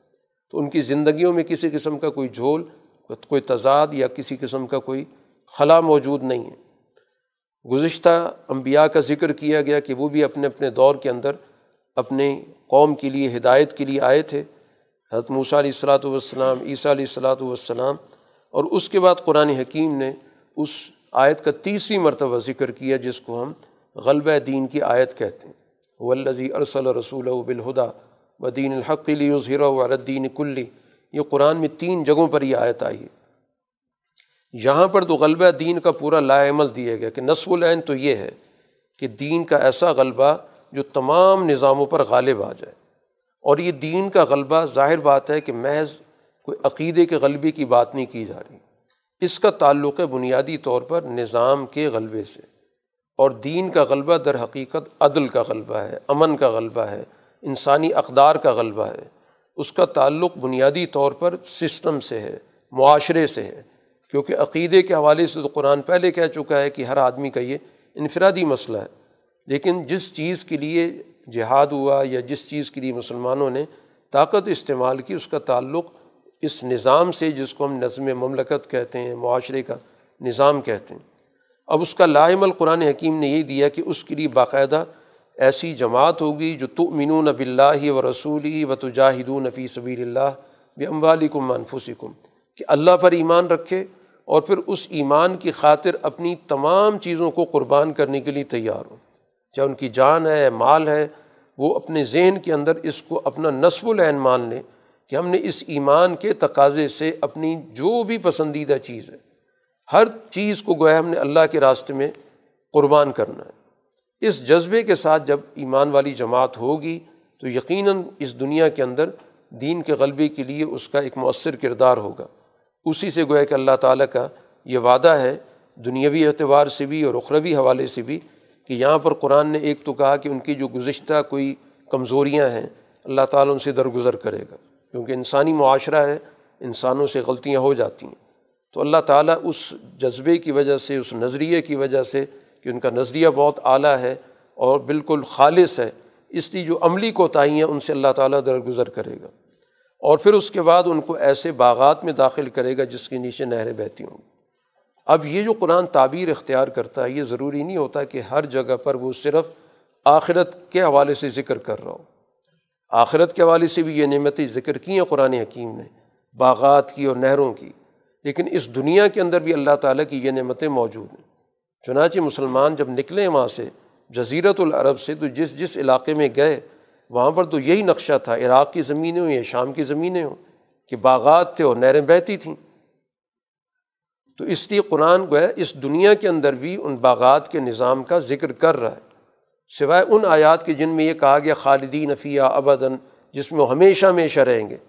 تو یقیناً اس کے لیے تو ہے وہ آخرت کی نعمتیں۔ ہیں لیکن جن کے اندر قرآن نے اس طرح کے الفاظ استعمال نہیں کیے، تو اس لیے ان کا تعلق اس دنیا کے نظام سے اور نعمتوں سے ہے۔ اس کے بعد قرآن نے ذکر کیا وہ مساکن طیبتاً فی جنات عدن۔ کہ پاکیزہ گھر ہوں گے ہمیشہ رہنے والی جنتوں میں۔ تو دونوں طرح کے انعامات ذکر کیے ہیں کہ اس دنیا کے انعامات بھی ہیں اور اسی طرح آخرت کے انعامات بھی ہیں۔ اور اسی طرح اس دنیا کے اندر بھی اللہ تعالیٰ نے کامیابی کا بھی بطور انعام کے ذکر کیا۔ اور مسلمانوں سے کہا جا رہا ہے کہ وہ اسی طرح دین کے مددگار بنے جس طرح عیسیٰ علیہ السلاۃ والسلام نے اپنی جماعت سے کہا تھا، جن کو ہواری کہا جاتا ہے کہ ان نے باقاعدہ آخری وقت میں جب بہت زیادہ دشمن کا دباؤ تھا تو اس بات کو دیکھنے کے لیے کہ میرے ساتھ واقعتاً کون موجود ہے۔ تو باقاعدہ اعلان کیا کہ من انصاری اللہ اللہ کے راستے میں میرا مددگار کون بنے گا؟ تو یہ ہواری تھے جنہوں نے باقاعدہ آ کے اعلان کیا کہ ہم آپ کے ساتھی ہیں۔ اور یہی وہ لوگ تھے جو حت عیسیٰ علیہ الصلاۃ والسلام کے ساتھ آخر وقت تک رہے۔ یعنی ہر قسم کی ابتلاء اور آزمائش میں ان کا ساتھ دیا۔ تو اسی طرح گویا کہ اہل ایمان سے بھی کہا جا رہا ہے کہ وہ بھی اسی طرح اللہ کے دین کے مددگار بنے۔ تو اللہ تعالیٰ ان کو غالب کرے گا۔ سورہ جمعہ کے اندر اجتماعیت کے نظام کی گفتگو کی گئی اور شروع میں اللہ تعالیٰ کے چار صفات کا ذکر کیا گیا۔ اللہ تعالیٰ ملک ہے بادشاہ ہے، قدوس پاکیزہ ہے، عزیز غالب ہے، حکیم حکمت والا ہے۔ اب ان چار بنیادی صفات کے لیے رسول اللہ صلی اللہ علیہ وسلم کو اس دنیا میں بھیجا گیا۔ آپ کے بھی چار مناسب بیان کیے گئے، چار ذمہ داریاں بتائی گئیں۔ سب سے پہلے قرآن نے ذکر کیا کہ یتلو علیہم آیاتی ہی اللہ تعالیٰ کی آیات لوگوں کے سامنے پڑھ کر بتائیں گے۔ جیسے ایک اعلانی شاہی ہوتا ہے، اعلان حکومت ہوتا ہے اسی طرح گویا کہ رسول اللہ صلی اللہ علیہ وسلم اللہ کا وہ پیغام، اللہ کا وہ اعلان سوسائٹی کے اندر واضح کریں گے کہ یہ اللہ تعالیٰ کا پیغام ہے، جو بادشاہ ہے پوری کائنات کا، اس کا یہ پیغام ہے، تمہارے لیے یہ سارے احکامات نافذ کر رہا ہے، جن پر تمہیں عمل کرنا ہوگا۔ تو گویا اس دنیا کے اندر تلاوت کتاب اللہ تعالیٰ کی اس صفت ملک ہونے کی، بادشاہ ہونے کی صفت کی علامت ہے کہ اللہ تعالیٰ کا پیغام کو ہے کہ پڑھ پڑھ کے سنایا جاتا ہے، بتایا جاتا ہے کہ یہ حکم ہے جس پہ عمل کرنا ہے، ان چیزوں سے بچنا ہے، ان کو نافذ کرنا ہے، ان سے مقابلہ کرنا ہے، ان کے ساتھ دوستی کرنی ہے۔ پورا کا پورا گویا کہ ہمارے سامنے دستور العمل آ جاتا ہے۔ دوسری صفت جو اللہ تعالیٰ کی یہاں پر ذکر کی گئی تھی، پاکیزگی کی۔ تو رسول اللہ صلی اللہ علیہ وسلم یوزکیم لوگوں کے دلوں کو پاک کر رہے ہیں۔ ان کا تزکیہ کر رہے ہیں، ان کے اندر اعلیٰ اخلاق پیدا کر رہے ہیں۔ ان کے اندر سے ساری برائیاں، بد اخلاقیاں نکال رہے ہیں۔ تو ان کو بھی اس دنیا کے اندر ایک صاف ستھری جماعت کے طور پر آپ نے تیار کیا ہے۔ تیسری صفت اللہ تعالیٰ کی غالب ہونی کی ہے۔ تو اس غلبے کے لیے اس دنیا کے اندر قانون، قرآن حکیم کا ذکر کیا جو علم الکتاب۔ کتاب کی باقاعدہ آپ تعلیم دیتے ہیں کہ کتاب کیا کہتی ہے۔ کتاب بطور قانون کے کس طور پر سوسائٹی کے اندر غالب ہوگی، اس کا کیا طریقۂ کار ہوگا۔ باقاعدہ آپ اس کی تعلیم منتقل کرتے ہیں۔ اور تیسری چیز جو اللہ تعالیٰ کی صفت حکیم ہے تو آپ بھی حکمت کی تعلیم دیتے ہیں۔ ایک قانون کی شکل ہوتی ہے، اس کا ایک ڈھانچہ ہوتا ہے اور ایک قانون کی بنیادی اسپرٹ ہوتی ہے، روح ہوتی ہے۔ تو اس چیز کو بھی آپ بتا دیں کہ یہ قانون اس مقصد کے لیے آیا کہ اس کے ذریعے سوسائٹی کے اندر یہ یہ حکمت پیدا کرنی ہے یا دانائی پیدا کرنی ہے۔ تو اس طرح گویا کہ چار اللہ تعالیٰ کی صفات کے مظہر کے طور پہ رسول اللہ صلی اللہ علیہ وسلم اس معاشرے کے اندر چار بنیادی ذمہ داریاں ادا کر رہے ہیں۔ اور آپ کا دائرہ محض امیوں تک نہیں جو عرب امی تھے، بلکہ قرآن کہتا ہے وہ آخرین منہم لما الحقوبیم آپ کا دائرہ اس کے علاوہ بھی لوگوں تک ہے۔ یعنی گویا آپ کی جو فکر ہے، آپ کی جو سوچ ہے، آپ کا جو مشن ہے، وہ صرف عربوں تک محدود نہیں رہے گا، بلکہ اس کے دائرے کے اندر دوسری قومیں بھی شامل ہوں گی۔ تو گویا جتنی بھی اجمی قوموں تک مسلمانوں کا پیغام پہنچا، وہ اسی آیت کے اندر آتی ہیں، جو بھی دنیا کے اندر اقوام عربوں کے علاوہ رہی ہیں۔ وہ ساری کی ساری گویا اس آیت کے اندر پیش نظر ہیں اسی کے ساتھ ساتھ اس بات کو بھی قرآن حکیم نے واضح کیا کہ پچھلی قوموں کا المیہ یہ رہا کہ ان نے اپنی کتاب کے ساتھ اچھا سلوک نہیں کیا۔ کتاب کی ذمہ داری سے انحراف کیا۔ تورات کا ذکر کیا کہ جن کو تورات سنبھالنے کے لیے ذمہ داری دی گئی تھی، انہوں نے اس کتاب کی ذمہ داری کو پورا نہیں کیا۔ ان کی مثال تو بالکل ایسی تھی جیسے گدھے پر کتابیں لاد دی گئیں۔ تو ظاہر کتابوں سے گدھوں کا کیا تعلق ہے؟ تو یہی نوعیت ہوگی کہ قرآن حکیم کے حاملین بھی اگر قرآن کے فیصلوں کو، قرآن کے نظام کو نافذ نہیں کریں گے اور اس کے مطابق معاشرہ نہیں بنائیں گے، تو جن کے پاس بھی قرآن کا علم موجود ہوگا اور اس کا معاشرے سے اور نظام سے تعلق نہیں ہوگا، تو وہ بھی اسی طرح ان کی بھی نوعیت ہوگی، جیسے گدوں پر کتابیں لا دی گئی ہوں۔ اس صورح کا چونکہ عنوان اجتماعیت کے حوالے سے، جمعے کے حوالے سے، تو جمعے کا بھی باقاعدہ ایک ہفتہ وار نظام ہے کہ جس میں باقاعدہ ایک اجتماعیت کو مخاطب کر کے کہا جا رہا ہے کہ اس وقت کے اندر ان کو اپنی باقی سرگرمیاں ترک کر دینی چاہئیں کہ جب بھی اذان جمعہ ہو تو اللہ تعالیٰ کے ذکر کی طرف دوڑو اور خرید و فروخت اپنا ایک دو وقت کے لیے معطل کر دو، چھوڑ دو۔ جب نماز مکمل ہو جائے وہ اجتماعی عمل مکمل ہو جائے تو پھر فن تشروف العرض پھر زمین میں پھیل جاؤ، جو بھی کاروبار ہے جاری رکھو۔ لیکن ایک چیز ضرور ذہن میں رکھنا وزقر اللہ کثیر اللہ علکم تفلحون، کہ اللہ تعالیٰ کا ذکر تو ہر وقت ذہن میں ہونا چاہیے، کیونکہ اس کے لیے کوئی خاص عمل کرنے کی ضرورت نہیں ہے۔ نماز کے لیے تو ظاہر آپ کو وقت نکالنا پڑے گا اور جانا پڑے گا، ایک خاص قسم کی ایکٹیویٹی اختیار کرنی پڑے گی۔ لیکن اللہ کے ذکر سے مراد یہ کہ کوئی بھی کام کرتے وقت اس بات کو ذہن میں رکھا جائے کہ دین کا منشا کیا ہے۔ کوئی بھی شعبہ زندگی ہو، تو یہی اصل میں بنیادی طور پر یاد کرانے کے لیے نمازوں کا بھی نظام رکھا گیا کہ یاد دہانی ہوتی رہے انسان کو، ایک تربیتی نظام مستقل طور پر ہر روز رکھا گیا اور پھر ایک ہفتہ وار نظام رکھا گیا تاکہ ارد گرد کی جتنی بھی علاقے کے لوگ ہیں وہ ایک بڑی اجتماعیت کا حصہ بنے اسی وجہ سے دور عروج کے اندر ہر مسجد، جامع مسجد نہیں ہوتی تھی۔ جامع مسجد ایک خاص عنوان ہوتا تھا کہ جس میں لوگ جمعے کے لیے جمع ہوں گے۔ باقی عام نمازیں اپنے محلے کی مسجد میں پڑھتے تھے، لیکن جمعے کے لیے اہتمام کے ساتھ ایک بڑی مسجد اور بڑے اجتماعی شریک ہوتے تھے۔ تو اس کا مقصد یہ ہوتا تھا کہ افراد کے درمیان جو ہر روز ان کی ملاقات ممکن نہیں ہے، فاصلے کی وجہ سے، تو کم سے کم ہفتے کے اندر ان کے آپس میں ایک اجتماعیت پیدا ہو جائے اور اس اجتماعیت کے اندر باقاعدہ ایک خطبے کے ذریعے مسائل کے حل کی طرف ان کی رہنمائی کر دی جائے۔ تو اس کے لیے اہتمام کے ساتھ اپنا اس وقت میں باقی سرگرمیاں معطل کر دو اور اس اجتماع میں باقاعدہ اہتمام کے ساتھ شریک ہو۔ اور اس کے بعد پھر کوئی پابندی نہیں ہے۔ جو بھی آپ کی سرگرمیاں ہیں، معاشی وہ جاری رکھیں۔ سورہ منافقون مدنی صورت ہے۔ عنوان سے ہی ظاہر ہے کہ مدینہ کے اندر یہ مرض پیدا ہوا کہ ایسے افراد جو دوغلے تھے، دغا باز تھے، ظاہری روپ کچھ تھا، باطنی کچھ اور تھا، تو قرآن حکیم ان کا بھی تعارف کرا رہا ہے کہ ان کی رویے کس قسم کے ہیں؟ قرآن نے سب سے پہلے تو ان کے دعوے کا ذکر کیا کہ گواہی دیتے ہیں آ کے کہ آپ اللہ کے رسول ہیں۔ قرآن کہتا ہے وہ تو اللہ کو اچھی طرح پتہ ہے کہ آپ اللہ کے رسول ہیں۔ اللہ گواہی دیتا ہے کہ یہ جھوٹے ہیں۔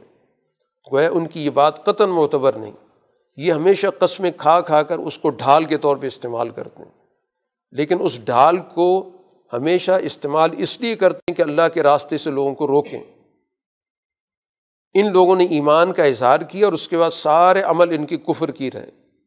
بظاہر آپ ان کو دیکھیں، بڑے اچھے ہیں صحت مند نظر آتے ہیں اور جب توجہ سے آپ ان کی بات بھی سنتے ہیں، لیکن حالت ان کی یہ کہ جیسے لکڑیاں دیوار کے ساتھ لگی ہوں، بے حص حرکت، کوئی ان پر نہ کسی بات کا اثر ہوتا ہے، نہ ان کے اندر کسی قسم کا کوئی جذبہ موجود ہوتا ہے۔ اور خوف زدہ اتنے ہیں کہ کوئی بھی زور سے کہیں سے آواز نکالے تو خوف زدہ ہو جاتے ہیں کہ شاید ہمارے بارے میں کوئی آیت آ گئی یا لوگوں کو ہمارے بارے میں پتہ چل چکا ہے ہمارے اندر کے حالات کیا ہیں۔ یہ گویا کہ ان کی ساری کیفیت بیان کر دی گئی۔ تو ان سے کہا کہ ہم العدو، ان کو دشمن سمجھو، ان سے بچا کرو۔ ان کی ایک اور صورت حال یہ بتائی کہ ایک موقع پر ان کو باقاعدہ کہا گیا کہ آؤ، اللہ تعالیٰ کے رسول تمہارے لیے اللہ سے مغفرت مانگیں گے۔ تم سے جو بھی کوتاہی ہوئی ہے، وہ ماضی کا حصہ تم آگے بڑھو۔ تمہاری جو بھی کوتاہی ہیں، تم سچے دل سے توبہ کرو۔ تو رسول اللہ صلی اللہ علیہ وسلم بھی اللہ سے تمہاری لیے مغفرت کی دعا کریں گے۔ تو حالت یہ ہوتی ہے کہ بس سر نیچے گرا کے بیٹھے رہیں گے۔ بات نہیں مانیں گے، کیونکہ ان کے دلوں کے اندر تکبر موجود ہے۔ یہ سمجھتے ہیں کہ ہم بہت سمجھدار لوگ ہیں کہ مسلمان تو بیوقوف لوگ ہیں۔ ہم بڑے سمجھداری کے ساتھ چل رہے ہیں۔ اپنے مفادات کی حفاظت کر رہے ہیں۔ ہماری دونوں طرف تعلقات ہیں۔ جب بھی کوئی مشکل آئے گی کسی پر بھی، ہم دوسرے کے ساتھ جا کے کھڑے ہو جائیں گے۔ تو اس وجہ سے ان کے دلوں کے اندر اب بڑا زوم پایا جاتا ہے۔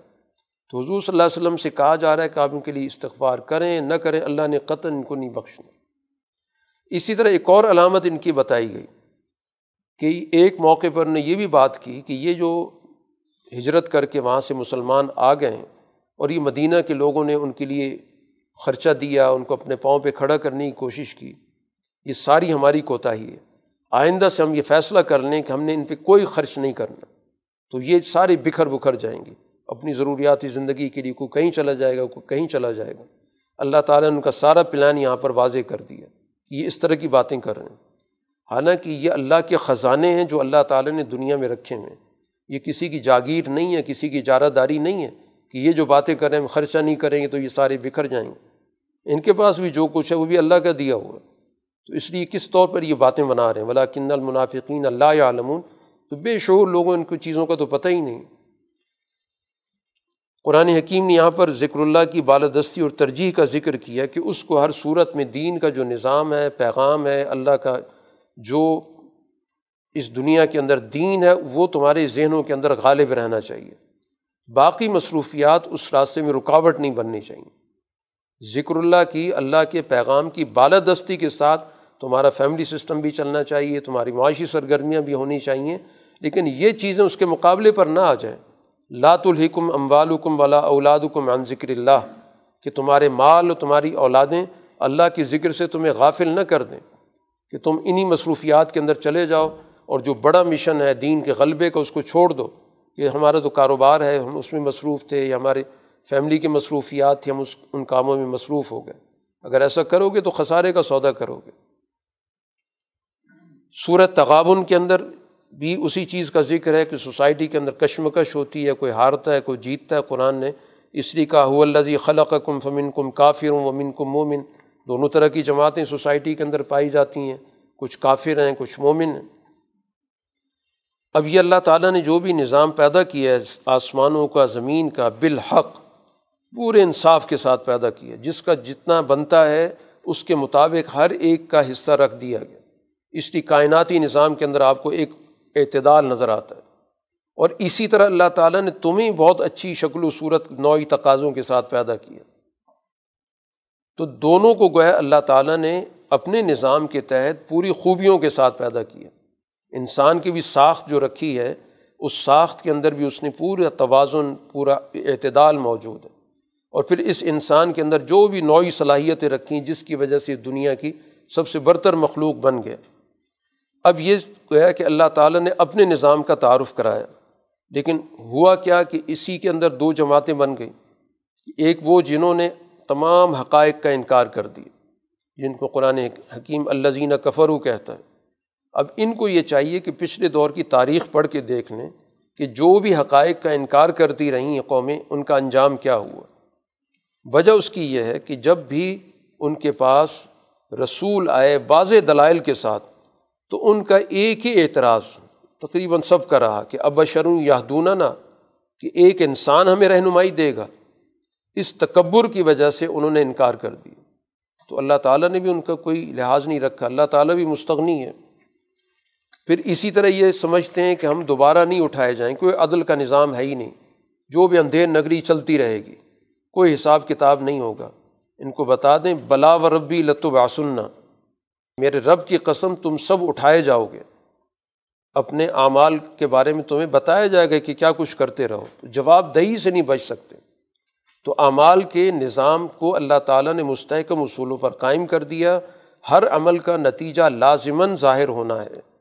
اگر اس دنیا میں کسی رکاوٹ کی وجہ سے ظاہر نہیں ہوا، تو اس کا یہ مطلب نہیں ہے کہ دنیا کے اندر اللہ تعالیٰ کا کوئی کائنات میں نظامی موجود نہیں ہے۔ نتائج ظاہر ہوتے ہیں، اس دنیا کے اندر بھی ظاہر ہوتے ہیں اور اس کے بعد کی جو دنیا آخرت ہے، اس کے اندر پورے جامع طریقے سے کامل طریقے سے تمام نتائج تمہارے سامنے آئیں گے۔ اب یہاں پر قرآن حکیم نے تین باتوں پر ایمان لانے کی دعوت دی کہ اللہ پر ایمان لاؤ، اللہ کے رسول پر ایمان لاؤ اور اس روشنی پر جو ہم نے نازل کی ہے قرآن پر ایمان لاؤ۔ یہ تین ایمانیات ہیں جس پر گویا رسول اللہ صلی اللہ علیہ وسلم اپنی جماعت کی تربیت کر رہے ہیں۔ اسی کے ساتھ ساتھ قرآن حکیم نے ان اعلیٰ مقاصد میں جو چیزیں رکاوٹ بنتی ہیں، جیسے پچھلی صورت میں بھی ذکر کیا تھا کہ یہ سب سے بڑی جو رکاوٹ انسان کے سامنے آتی ہے، جو اس کے لیے اس کو فیس کرنا مشکل بھی ہوتا ہے، وہ اس کا اندرونی نظام کے اندر کوئی خرابی پیدا ہو جائے۔ اندرونی نظام سے مراد اس کے آئلی خاندانی نظام کے اندر۔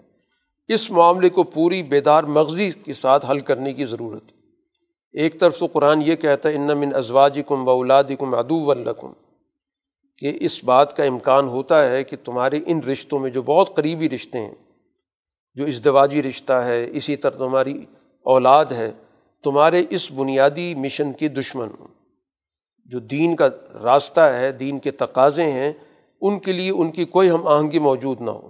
تو لہٰذا پوری طرح چوکنے رہو۔ یہ نہ ہو کہ ان کی محبت کی وجہ سے تم دین کے تقاضوں کو بھولنا شروع کر دو۔ کیونکہ ذمہ داری تو بہرحال ہے، ایک خاندانی نظام کے تقاضے اس نے پورے کرنے، ان کے حقوق ادا کرنے۔ تو حقوق ادا کرنا ایک علیحدہ موضوع ہے۔ لیکن یہ نہ ہو کہ اس کے نتیجے میں تم دین کے مقابلے پر آ جاؤ۔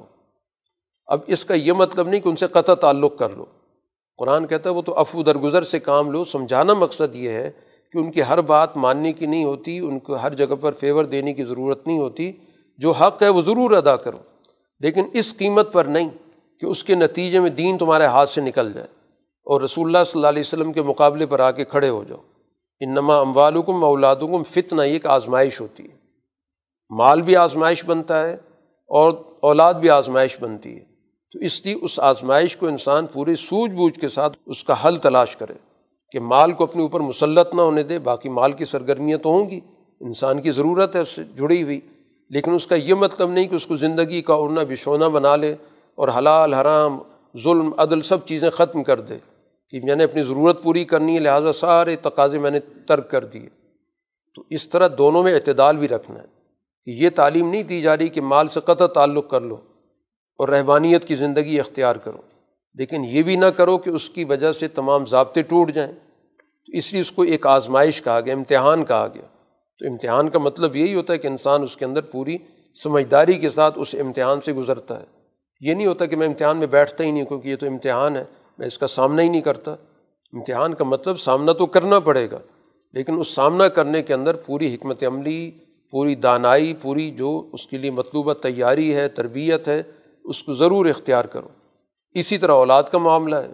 اس سے بھی قطع تعلق نہیں ہو سکتا، اس کی بھی ذمہ داریاں حقوق ادا کرنے لیکن اس کا یہ مطلب نہیں کہ اس آڑ کے اندر انسان اپنے تمام اقدار کو، اصول کو، ضابطوں کو دین کو پس پش ڈال دے۔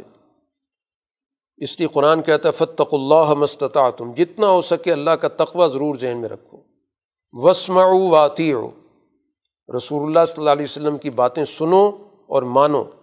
و انفقو اور جو کچھ ان کی طرف سے کہا جا رہا ہے کہ وسائل کو خرچ کرو، یہ تمہارے لیے بہتر ہے خیر انفسکم ان چاروں چیزوں پر عمل کرو گے تقوے پر، سننے پر، ماننے پر، اور اس کے بعد خرچ کرنے پر۔ چاروں چیزیں خیر انفسکم تمہارے لیے بہتر ہیں۔ اور اس میں رکاوٹ کیا چیز بنتی ہے؟ اس کو قرآن کہتا ہے، انسان کے اندر ایک حوث یا ایک بخل بیٹھا ہوا ہے۔ جو شخص اس حوث سے اور بخل سے پاک ہو گیا، اسی کو تربیت کہتے ہیں کہ مال ہونے کے باوجود اس کے دل کے اندر اس کی حوث نہیں ہے اور اس کو اپنے پاس جمع کر کے محبت کے ساتھ اس کو رکھنے کی نہیں ہے جس کو بخل کہتے ہیں۔ تو اپنے دل کو بخل سے پاک کرو اور حوث سے پاک کرو۔ تو فولا کام المفلحون، یہ کامیاب لوگ ہیں جنہوں نے اپنے نفس کو اس طرح کی حوث ناکی سے، بخل سے، سرمایہ پرستی سے پاک کر لیا، صاف کر لیا وہ یقیناً اللہ کے یہاں کامیاب لوگ ہیں۔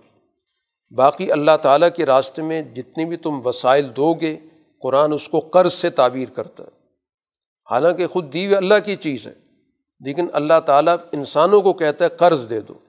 کیونکہ انسان کی ایک نفسیاتی نوعیت ہے کہ ویسی کسی سے آپ کوئی چیز مانگے تو دیتے ہوئے سو دفعہ سوچے گا۔ لیکن جب آپ کہتے ہیں قرض دے دو، تو اس کا مطلب یہ ہوتا ہے کہ میں واپس کر دوں گا۔ تو اس لیے آدمی بڑا سے بڑا قرض دے دیتا ہے کہ ٹھیک ہے، آپ ایک مہینے کے بعد، ایک سال کے بعد واپس کر دیں۔ تو قرآن نے اس کو اسی اسلوب میں بیان کیا کہ یہ اللہ تعالیٰ تم سے لے رہا ہے، لیکن اس کے جو نتائج ہیں وہ فوراً ہی واپس آ جائیں گے۔ اس کے نتیجے میں معاشرے کے اندر جو بھی فوائد ہوں گے، سوسائٹی کے اندر بہت سارے لوگ اپنے پاؤں پہ کھڑے ہو جائیں گے، معاشرے کے اندر بہت ساری صحت مند سرگرمیاں شروع ہو جائیں گی۔ تو اس لیے قرآن اس کو قرض حسن سے تعبیر کرتا ہے۔ یوزائف القم و یغفر القم کہ اس کے دگنے نتائج نکلیں گے۔ کہ ایسے موقع پر جب کوئی شخص اپنے وسائل کو سوسائٹی میں خرچ کرے گا، تو وہ سوسائٹی ترقی کرے گی اور سوسائٹی کے اندر بہت سارے مواقع پیدا ہوں گے۔ تو گویا اس کو وہ چیزیں مزید دگنا ہو کر ملیں گی۔ اور باقی اللہ تعالیٰ اس عمل کے نتیجے میں جو بھی اس سے کوتاہیاں ہیں، ان کو بھی معاف کر دے گا۔ صورت طلاق مدنی صورت ہے۔ اب چونکہ پچھلی صورت کے اندر ذکر ہوا تھا تعلقات کے حوالے سے میاں بیوی کے تعلقات کی بات ہوئی تھی، تو ان کے اندر کچھ ایسے عناصر بھی موجود ہیں کہ جو دشمنی پر آمادہ ہو سکتے ہیں۔ تو اگر وہ دشمنی تمہارے ضابطے میں نہیں آ سکتی، اس کی تربیت نہیں ہو سکتی، تم سے کنٹرول نہیں ہو سکتی، تو پھر ظاہر قرآن نے اس کا راستہ بھی بتا دیا کہ پھر ایسے زبردستی کے تعلق کو قائم رکھنے کی کوئی ضرورت نہیں۔ جیسے دنیا کے اندر لوگ تعلقات قائم کرتے ہیں تو ان کو حت الامکان تعلقات کو باقی رکھنا ضروری ہے۔ لیکن اگر بگاڑ اس حد تک پہنچ چکا ہے تو پھر قطع تعلق کا راستہ بھی قرآن نے رکھا قرآن یا طلاق کا باقاعدہ ذکر کیا کہ اگر اس دیواجی زندگی نہیں نبھ رہی تو اس کا یہ مطلب نہیں کہ خواہ مخواہ کا ایک تعلق ہے جس میں نہ اکٹھے رہتے ہیں، نہ حقوق ادا کرتے ہیں۔ تو پھر قرآن نے اس کا راستہ طلاق کی صورت میں بتا دیا۔ دنیا کے اندر بہت سارے مذاہب آج بھی ایسے پائے جاتے ہیں کہ مذہبی طور پر ان کے یہاں علیحدگی کا کوئی راستہ موجود نہیں۔ اب اس کا نقصان کیا ہوتا ہے کہ وہ قانونی طور پر تو میاں بیوی ہوتے ہیں، لیکن دونوں کی زندگیوں کے اندر اتنی خیانت بدیانتی موجود ہوتی ہے، وہ اپنی اپنی زندگی بسر کر رہے ہوتے ہیں۔ تو بجائے اس کی کہ اس طرح کی غیر صحت مند زندگی بسر کی جائے، تو طریقہ یہی ہے کہ پھر علیحدگی اختیار کریں تاکہ دونوں اپنا اپنا فیصلہ کر لیں، جس طرح وہ اپنی زندگی بسر کرنا چاہتے ہیں۔ تو اس لیے گویا کہ اس کو ایک ناگزیر علاج کے طور پر باقی رکھا گیا۔ اگرچہ حضور صلی اللہ علیہ وسلم نے جائز چیزوں میں سے سب سے زیادہ قابل نفرت بات طلاق کو قرار دیا لیکن اس کو منع نہیں کر دیا گیا، پابندی نہیں لگا دی گئی۔ اس وجہ سے کچھ ایسی صورتیں پیدا ہو جاتی ہیں کہ علیحدگی کے علاوہ کوئی بہتر صورت موجود نہیں ہوتی۔ اب اس کے بعد قرآن حکیم نے علیحدگی کی صورت میں پھر عدت کا تصور بھی رکھا کہ ایک ایسا پیریڈ گزارا جائے کہ جس میں ایک خاتون کو پابند کر دیا جائے کہ اب وہ کوئی نئے رشتہ نہیں کر سکتی۔ اور اس پیریڈ میں گویا اس کو سوچنے کا بھی، سمجھنے کا موقع ملے گا کہ کیا وجوہات ہوئیں، کس وجہ سے یہ بگاڑ پیدا ہوا، قطع تعلق ہو گیا اور آئندہ کے لیے مجھے کیا کرنا چاہیے۔ تو اس لیے ایک پابند کر کے اس کو ایک وقت کا، کہ یہ وقت ایسا ہے کہ تم نے صرف اور صرف اس کے اندر انتظار کرنا اور کوئی کام نہیں کرنا۔ تم نے اس میں غور و فکر کرنا ہے، سوچ و بچار کرنی تاکہ آئندہ کے لیے بہتر فیصلہ کر سکو۔ ورنہ جذباتی طور پر انسان علیحدگی اختیار کرتا ہے اور اگر دوسرا فیصلہ فوراً ہی کر لے، تو ہو سکتا ہے بعد میں اس کو پچھتاوا ہو کہ میں نے جلد بازی میں فیصلہ کر لیا تھا۔ تو اسی وجہ سے طلاق کی عدت کے دوران رجوع کا حق موجود ہوتا ہے کہ اگر وہ اپنے دوبارہ تعلقات کو بحال کرنا چاہیں تو کر سکتے ہیں۔ تو اس لیے عدت کا تصور رکھا گیا۔ مختلف عدتیں قرآن حکیم نے یہاں پر بیان کی ہیں۔ کچھ سورہ بقرہ کے اندر بیان ہو چکی ہیں، کچھ یہاں پر بیان کی ہیں۔ تو ان عدتوں کا مقصد بیان کرنے کا یہی ہے۔ کہ اس کے ذریعے گویا کہ خاص طور پر خاتون صنفی طور پر بہت زیادہ جذباتی ہوتی ہے، تو اس کو پابند کر دیا گیا ایک وقت کے لیے کہ وہ اپنے معاملات کو اچھی طرح غور و فکر کر لے کہ بگاڑ کیسے پیدا ہوا اور آئندہ کے لیے اس نے کیا کرنا ہے، اس کا حکمت عملی کیا بنے گی طریقۂ کار کیا ہوگا۔ تو ایک خاص وقت کے اندر جب پابند کر دیا جاتا ہے کہ جب اس میں کوئی فیصلہ کرنے کا اسے اختیار نہیں ہوتا، تو ظاہر بہتر سوچ و بچار ہو سکتا ہے۔ اسی کے ساتھ قرآن حکیم نے جو شوہر ہیں ان کے ذمے سکونت، یہاں پر نفقے کی بات کی گئی، ذمہ داریوں کی بات کی گئی، رہائش دینا بھی شوہر کی ذمہ داری ہے۔ حتیٰ کہ عدت کے دوران بھی یہ اسی کی ذمہ داری رہتی ہے کہ اس دوران گویا کہ اس نے اخراجات بھی دینے ہوتے ہیں، رہائش بھی دینی ہوتی ہے۔ یہی وہ آیات ہیں کہ ایک موقع پر ایک خاتون وہ روایت اپنی بیان کرتی تھیں کہ حضور صلی اللہ علیہ وسلم کے زمانے میں مجھے طلاق ہوئی۔ تو حضور نے نہ میرے نفقے کا فیصلہ کیا تھا، نہ میری رہائش کا فیصلہ کیا تھا۔ تو حضرت عمر تک یہ بات پہنچی۔ حضرت عمر خلیفہ تھے۔ تو حضرت عمر نے کہا کہ ہمیں نہیں پتہ اس عورت کی بات کیا ہے بھولتی ہے یا یاد ہے۔ ہم تو قرآن کی آیت پہ عمل کریں گے۔ قرآن نے کہا کہ ایسی حالت میں ان کو خرچہ بھی دو اور ان کو رہائش بھی فراہم کرو۔ پھر قرآن یہاں پر یہ بھی کہتا ہے، ولا تزار روح تزیق علیہن ان کو تنگ مت کرو۔ ان پہ دباؤ ڈالو کہ اس حالت کے اندر بھی وہاں سے نکل جائیں۔ جو اللہ تعالیٰ نے حق دیا ہے عدت کے دوران اس گھر میں رہنے کا اور خرچہ لینے کا، تو وہ پورا پورا دو۔ ان پہ دباؤ ڈالنا، ان کو تنگ کرنا تاکہ وہ وہاں سے کہیں اور چلی جائیں، تو یہ درست نہیں ہے۔ اور پھر اس کے بعد یہ بھی قرآن بیان کر رہا ہے کہ اگر حالت حمل میں ہے تو پھر تو خرچہ ان کا آگے تک جائے گا۔ بچہ پیدا ہو جاتا ہے تو بچے کے اخراجات بھی، پھر اس خاتون کے اخراجات بھی، اگرچہ وہ بیوی نہیں بھی رہی، لیکن بچے کی چونکہ ماں ہے، تو جب تک وہ بچے کو دودھ پلا رہی ہے اس وقت تک اس کے اخراجات بھی اس کے ذمے ہوں گے۔ اس کے بعد قرآن نے ایک بڑی بنیادی بات کی کہ اس کا تعلق اس چیز سے نہیں ہے کہ کس کے پاس وسائل ہیں اور کس کے پاس وسائل نہیں ہیں۔ ہر صورت میں شوہر نے خرچ کرنا ہے۔ کم وسائل ہیں تو کم وسائل میں سے خرچ کرے۔ زیادہ وسائل ہیں تو زیادہ میں سے خرچ کرے۔ یہ نہیں کہہ سکتا کہ کم ہے تو میں کیسے خرچ کروں۔ لیون فک زو سات منساط جس کے پاس وسعت ہے اس میں سے خرچ کرے۔ ومن قدر علیہ رزق ہو اور جس پر رزق کم ہے، تو پھر جو کچھ اللہ نے دیا اس میں سے ضرور خرچ کرے۔ باقی اللہ تعالیٰ کسی پر بھی اس کی حیثیت سے زیادہ بوجھ نہیں ڈالتا۔ یہ نہیں کہا جا رہا کہ بہت زیادہ اخراجات کرے، لیکن خرچ بہرحال اس کو دینا پڑے گا۔ لیکن اس صورت حال میں اس کو خرچ کرنے میں کوئی تنگی پیش بھی آ رہی ہے، تو اللہ تعالیٰ اس پہ کوئی فضل کرے گا، مستقبل کے اندر اس کے حالات بہتر ہو جائیں گے۔ لیکن اس کی آڑ میں وہ اخراجات کو نہیں روک سکتا۔ تو جو اس ذمہ داریاں وہ تو اس کو ہر صورت میں پوری کرنی پڑیں گی۔ قرآن حکیم کی اس صورح کے اختتام پر اس بات کا ذکر کیا گیا کہ اللہ تعالیٰ نے پورا ایک مربوط نظام ذکر کیا ہے اس دنیا کا۔ آسمانوں کا نظام، زمین کا نظام کہ سات آسمان پیدا کیے، اسی طرح زمین کے اندر بھی اسی اسی تعداد کا ذکر ہے۔ تو اب یہ تعداد زمینوں کے حوالے سے کچھ سات بر اعظموں کی طرف اشارہ ہے یا اس کی متمدن قومیں جو دنیا کے اندر پائی جاتی ہیں تو سات بڑے بڑے دنیا کے اندر خطے پائے جاتے ہیں، جہاں سات بڑے بڑے کلچر پائے جاتے ہیں۔ آج تک ظاہر دنیا کے اندر تہذیبوں کی یہی تقسیم پائی جاتی ہے۔ تو یہ سارا نظام کو ایک اللہ تعالیٰ کا کائناتی اعتبار سے موجود ہے اور انہی کے اندر اللہ تعالیٰ کے احکامات نازل ہوتے رہیں۔ وہ جہاں جہاں بھی تمدن موجود ہے ہر تمدن کے اندر اللہ تعالیٰ کی طرف سے رہنمائی آتی رہی ہے۔ صورت تحریم مدنی صورت ہے۔ اس میں بھی اسی اس زندگی کے تسلسل میں ایک بات بیان کی گئی ہے کہ انسان کسی بھی چیز کو محض اس وجہ سے اپنے اوپر ممنوع نہ کر لے کہ اس سے مقصود صرف اور صرف اپنی بیوی کی خوشنودی ہو۔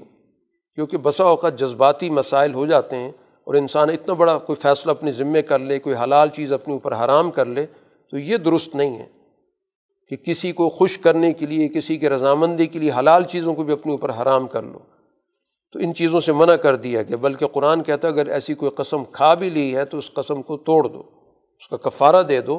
لیکن اللہ کی حلال چیزوں کو حرام مت کرو، اس وجہ سے کہ کسی کو امراضی کر لیں، کسی کو، کسی کی خوشنودی حاصل کر لیں۔ تو حلال و حرام کا نظام اپنی جگہ پر اللہ تعالیٰ کا مستحکم نظام ہے۔ اس کو ہم اپنے ذاتی خیالات کی وجہ سے، کسی کی رضامندی کی وجہ سے، کسی کی خوشنودی کے اصول کے لیے ہم اپنے اوپر بہت ساری چیزیں حرام کرتے چلے جائیں گے تو زندگی مشکل ہو جائے گی۔ تو اس لیے حلال حرام کا معاملہ کسی کی خوشنودی سے تعلق نہیں رکھتا۔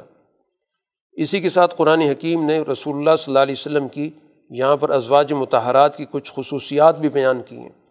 تقریباً چھ صفات بیان کی ہیں رسول اللہ صلی اللہ علیہ وسلم کی ازواج کے حوالے سے کہ وہ مسلمات ہیں اللہ تعالیٰ کے احکام کی اطاعت کرنے والی ہیں، ایمان والی ہیں، قانتات اللہ تعالیٰ کی طرف خوشو خضو کے ساتھ رجوع کرنے والی ہیں، توبہ کرنے والی ہیں، عبادت گزار ہیں اور اسی طرح سائحات ہیں کہ اللہ تعالیٰ کے اس پیغام کو معاشرے کے اندر عام کرنے والی ہیں۔ چاہے وہ اس صورت میں کہ جو کچھ رسول اللہ صلی اللہ علیہ وسلم پر نازل ہوتا ہے، اس کے ذریعے لوگوں تک اس کا ابلاغ کرتی ہیں اور چاہے آپ کے پاس آ کر کوئی معلومات لینے کے لیے آتا ہے، اب اس کو معلومات دیتی ہیں۔ تو بہرحال یہ حضور صلی اللہ علیہ وسلم کے ازواج متحرات کی یہاں چھ صفات بیان کی ہیں۔ ایک خاص واقعے کے پس منظر میں کہ حضور صلی اللہ علیہ وسلم نے ایک موقع پر کوئی بات راز کی، کسی ایک اپنی بیوی سے کی تھی اور منع کر دیا تھا کہ یہ بات اپنے تک رکھنا۔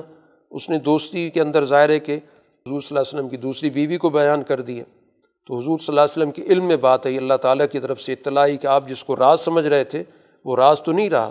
تو حضور صلی اللہ علیہ وسلم نے باقاعدہ بعض پرس کی اور کہا کہ رجوع کرو، توبہ کرو کہ جب میں نے ایک بات تم پر لازم کی تھی کہ اس کو دوسرے تک نہیں پہنچانا، تو تم نے کیوں پہنچائی؟ تو اسی موقع پر قرآن حکیم نے یہ آیات نازل کی اگر وہ توبہ کر لیں گی تو بہت اچھی بات ہے۔ لیکن اگر خدا نخواستہ وہ توبہ نہیں کرتی تو پھر اللہ تعالیٰ کے پاس تو ہر وقت یہ اختیار موجود ہے کہ آپ کو ان سے بہتر ازواج دے سکتے ہیں، جن کے اندر یہ خوبیاں موجود ہوں۔ لیکن حضور صلی اللہ علیہ وسلم نے ظاہر انہیں ازواج کو اپنے پاس رکھا، حتیٰ کہ اسی واقعے کی وجہ سے حضور صلی اللہ علیہ وسلم نے حضرت حفصہ کو یہ راز کی بات بتائی تھی، تو ان سے یہ بشری کمزوری کے تحت راز نکل گیا تھا۔ تو حضور صلی اللہ علیہ وسلم نے اسی وجہ سے ان کو طلاق دینے کا ارادہ کیا۔ تو اللہ تعالیٰ کی طرف سے جبریل امین آئے کہ ان کو طلاق نہ دیں، کیونکہ وہ بہت روزے دار خاتون ہیں۔ اور شب دار خاتون اللہ تعالیٰ کو پسند نہیں ہے کہ ایسی خاتون کو آپ کے عقد نکاح سے نکالا جائے۔ تو بہرحال یہ ازواج متحرات کی صفات بھی یہاں ایک ضمنی واقعے کے اندر آ گئیں۔ اسی کے ساتھ خاندانی نظام کی ذمہ داری سب لوگوں پر ڈالی گئی ہے۔ خو انفسکم و اہلی کم نارن، کہ اپنی ذات کو بھی بچاؤ آگ سے اور جس کی ذمہ داری تمہارے پاس ہے۔ تو ظاہر سب سے پہلی بنیادی ذمہ داری انسان کے پاس اپنے خاندان کی ہوتی ہے۔ پھر اسی طرح دائرہ بڑھتا چلا جاتا ہے۔ تو جس کی ذمہ داری کا دائرہ جتنا وسیع ہوگا، وہ سب کا ذمہ دار ہوگا۔ تو وہ جو انفرادیت کی سوچ ہوتی ہے کہ میں نیک ہوں، میں ذاتی طور پہ اچھائی کرتا ہوں، مجھے دوسروں سے کیا غرض؟ تو یہ سوچ غلط ہے۔ یہ جو کہا جاتا ہے، ہر ایک نے اپنے اپنی قبر میں جانا ہے، تو لہٰذا ہمیں بس اپنا فکر کرنا چاہیے۔ قرآن کہتا نہیں، اپنا بھی کرو اور باقی جن جن کی تم نے ذمہ داری اٹھا رکھی ہے، ان کا بھی خیال کرو، ان کو بھی آگ سے بچاؤ۔ اہل ایمان سے قرآن حکیم نے یہاں پر توبہ کی بات کی توب و اللہ توبۃ نسوحا ایسی توبہ کرنا کہ جس توبہ سے انسانی زندگی میں تبدیلی آ جائے۔ اس کو توبۃ النسوحا کہا جاتا ہے۔ کہ انسان کی بالکل کایا پلٹ جائے۔ تو اللہ تعالیٰ کہتا ہے، ایسی توبہ اختیار کرو کہ تمہاری زندگی کے اندر مکمل تبدیلی آ جائے۔ یہاں سورہ کے اختتام پر کچھ خواتین کو بطور نمونے کے ذکر کیا گیا۔ دو خواتین کو اہل کفر کے نمونے کے طور پر ذکر کیا گیا اور دو خواتین کو مسلمانوں کے لیے بطور ماڈل کے ذکر کیا گیا۔ اہل کفر کے لیے جن دو خواتین کا ذکر کیا گیا کہ یہ باوجود اس کے کہ انبیاء کی بیویاں تھیں۔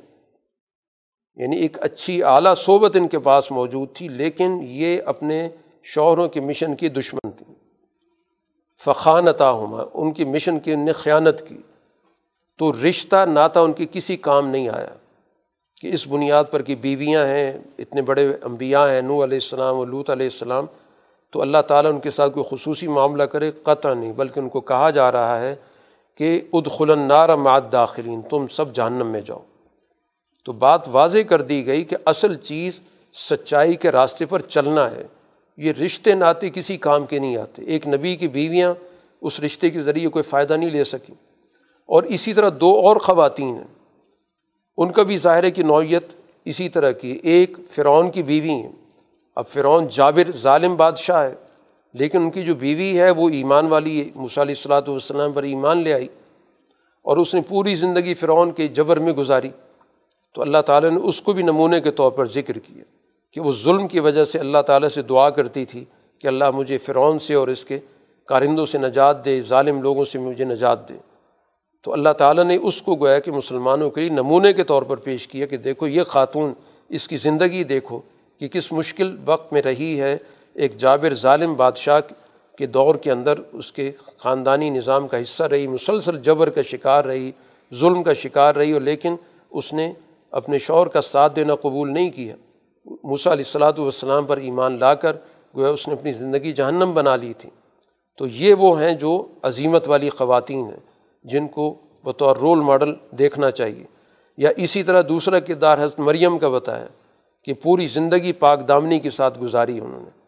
کسی بھی طور پر کسی کو موقع نہیں دیا جو جس طرح وہ حضرت ذکریہ کے پاس پہنچی، سورہ عال عمران کے اندر پورا واقعہ موجود ہے، ان کی تربیت میں رہیں۔ اس کے بعد پھر مسلسل گویا اس بیت المقدس کے اس نظام کا حصہ بن گئیں، اس کے دیکھ بھال کے نظام میں شریک ہو گئیں۔ تو اللہ تعالیٰ نے گویا ان پر بھی کرم کیا۔ پھر ان کو اللہ تعالیٰ نے اپنے خاص عنایت کے ساتھ ان کو بیٹا عطا کیا۔ تو وہ بھی گویا کہ اللہ تعالیٰ کی کلمات کی اس دنیا میں تصدیق کرتی رہیں۔ کانت من القانتین۔ اللہ تعالیٰ کی طرف رجوع کرنے والی جماعت کا وہ حصہ تھیں۔ تو وہ بھی رہتی دنیا تک مسلمانوں کے لیے ایک نمونے کی شخصیت ہیں۔ تو یہاں پر گویا کہ چار خواتین شخصیات کا ذکر کر کے اور دو متضاد کرداروں کے حوالے سے ہمیں بیان کر دیا گیا تو گویا مسلمان اجتماعیت کے لیے جس طرح مسلمان انبیاء، قرآن مردوں کے لیے انبیاء کا ذکر کیا، تو اسی طرح مردوں کے لیے خواتین کو بھی بطور نمونے کے ذکر کیا کہ کردار اصل چیز ہوتی، چاہے وہ مردوں کے اندر ہو اور چاہے وہ خواتین کے اندر ہو۔ کوئی صنفی تقسیم اللہ کے یہاں نہیں ہے۔ صاحب کردار مردوں کے اندر بھی رہیں، صاحب کردار خواتین کے اندر بھی رہیں۔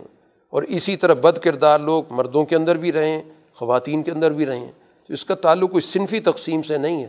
اس کا تعلق بنیادی طور پر سوچ سے، مشن سے، فکر سے، اخلاق سے۔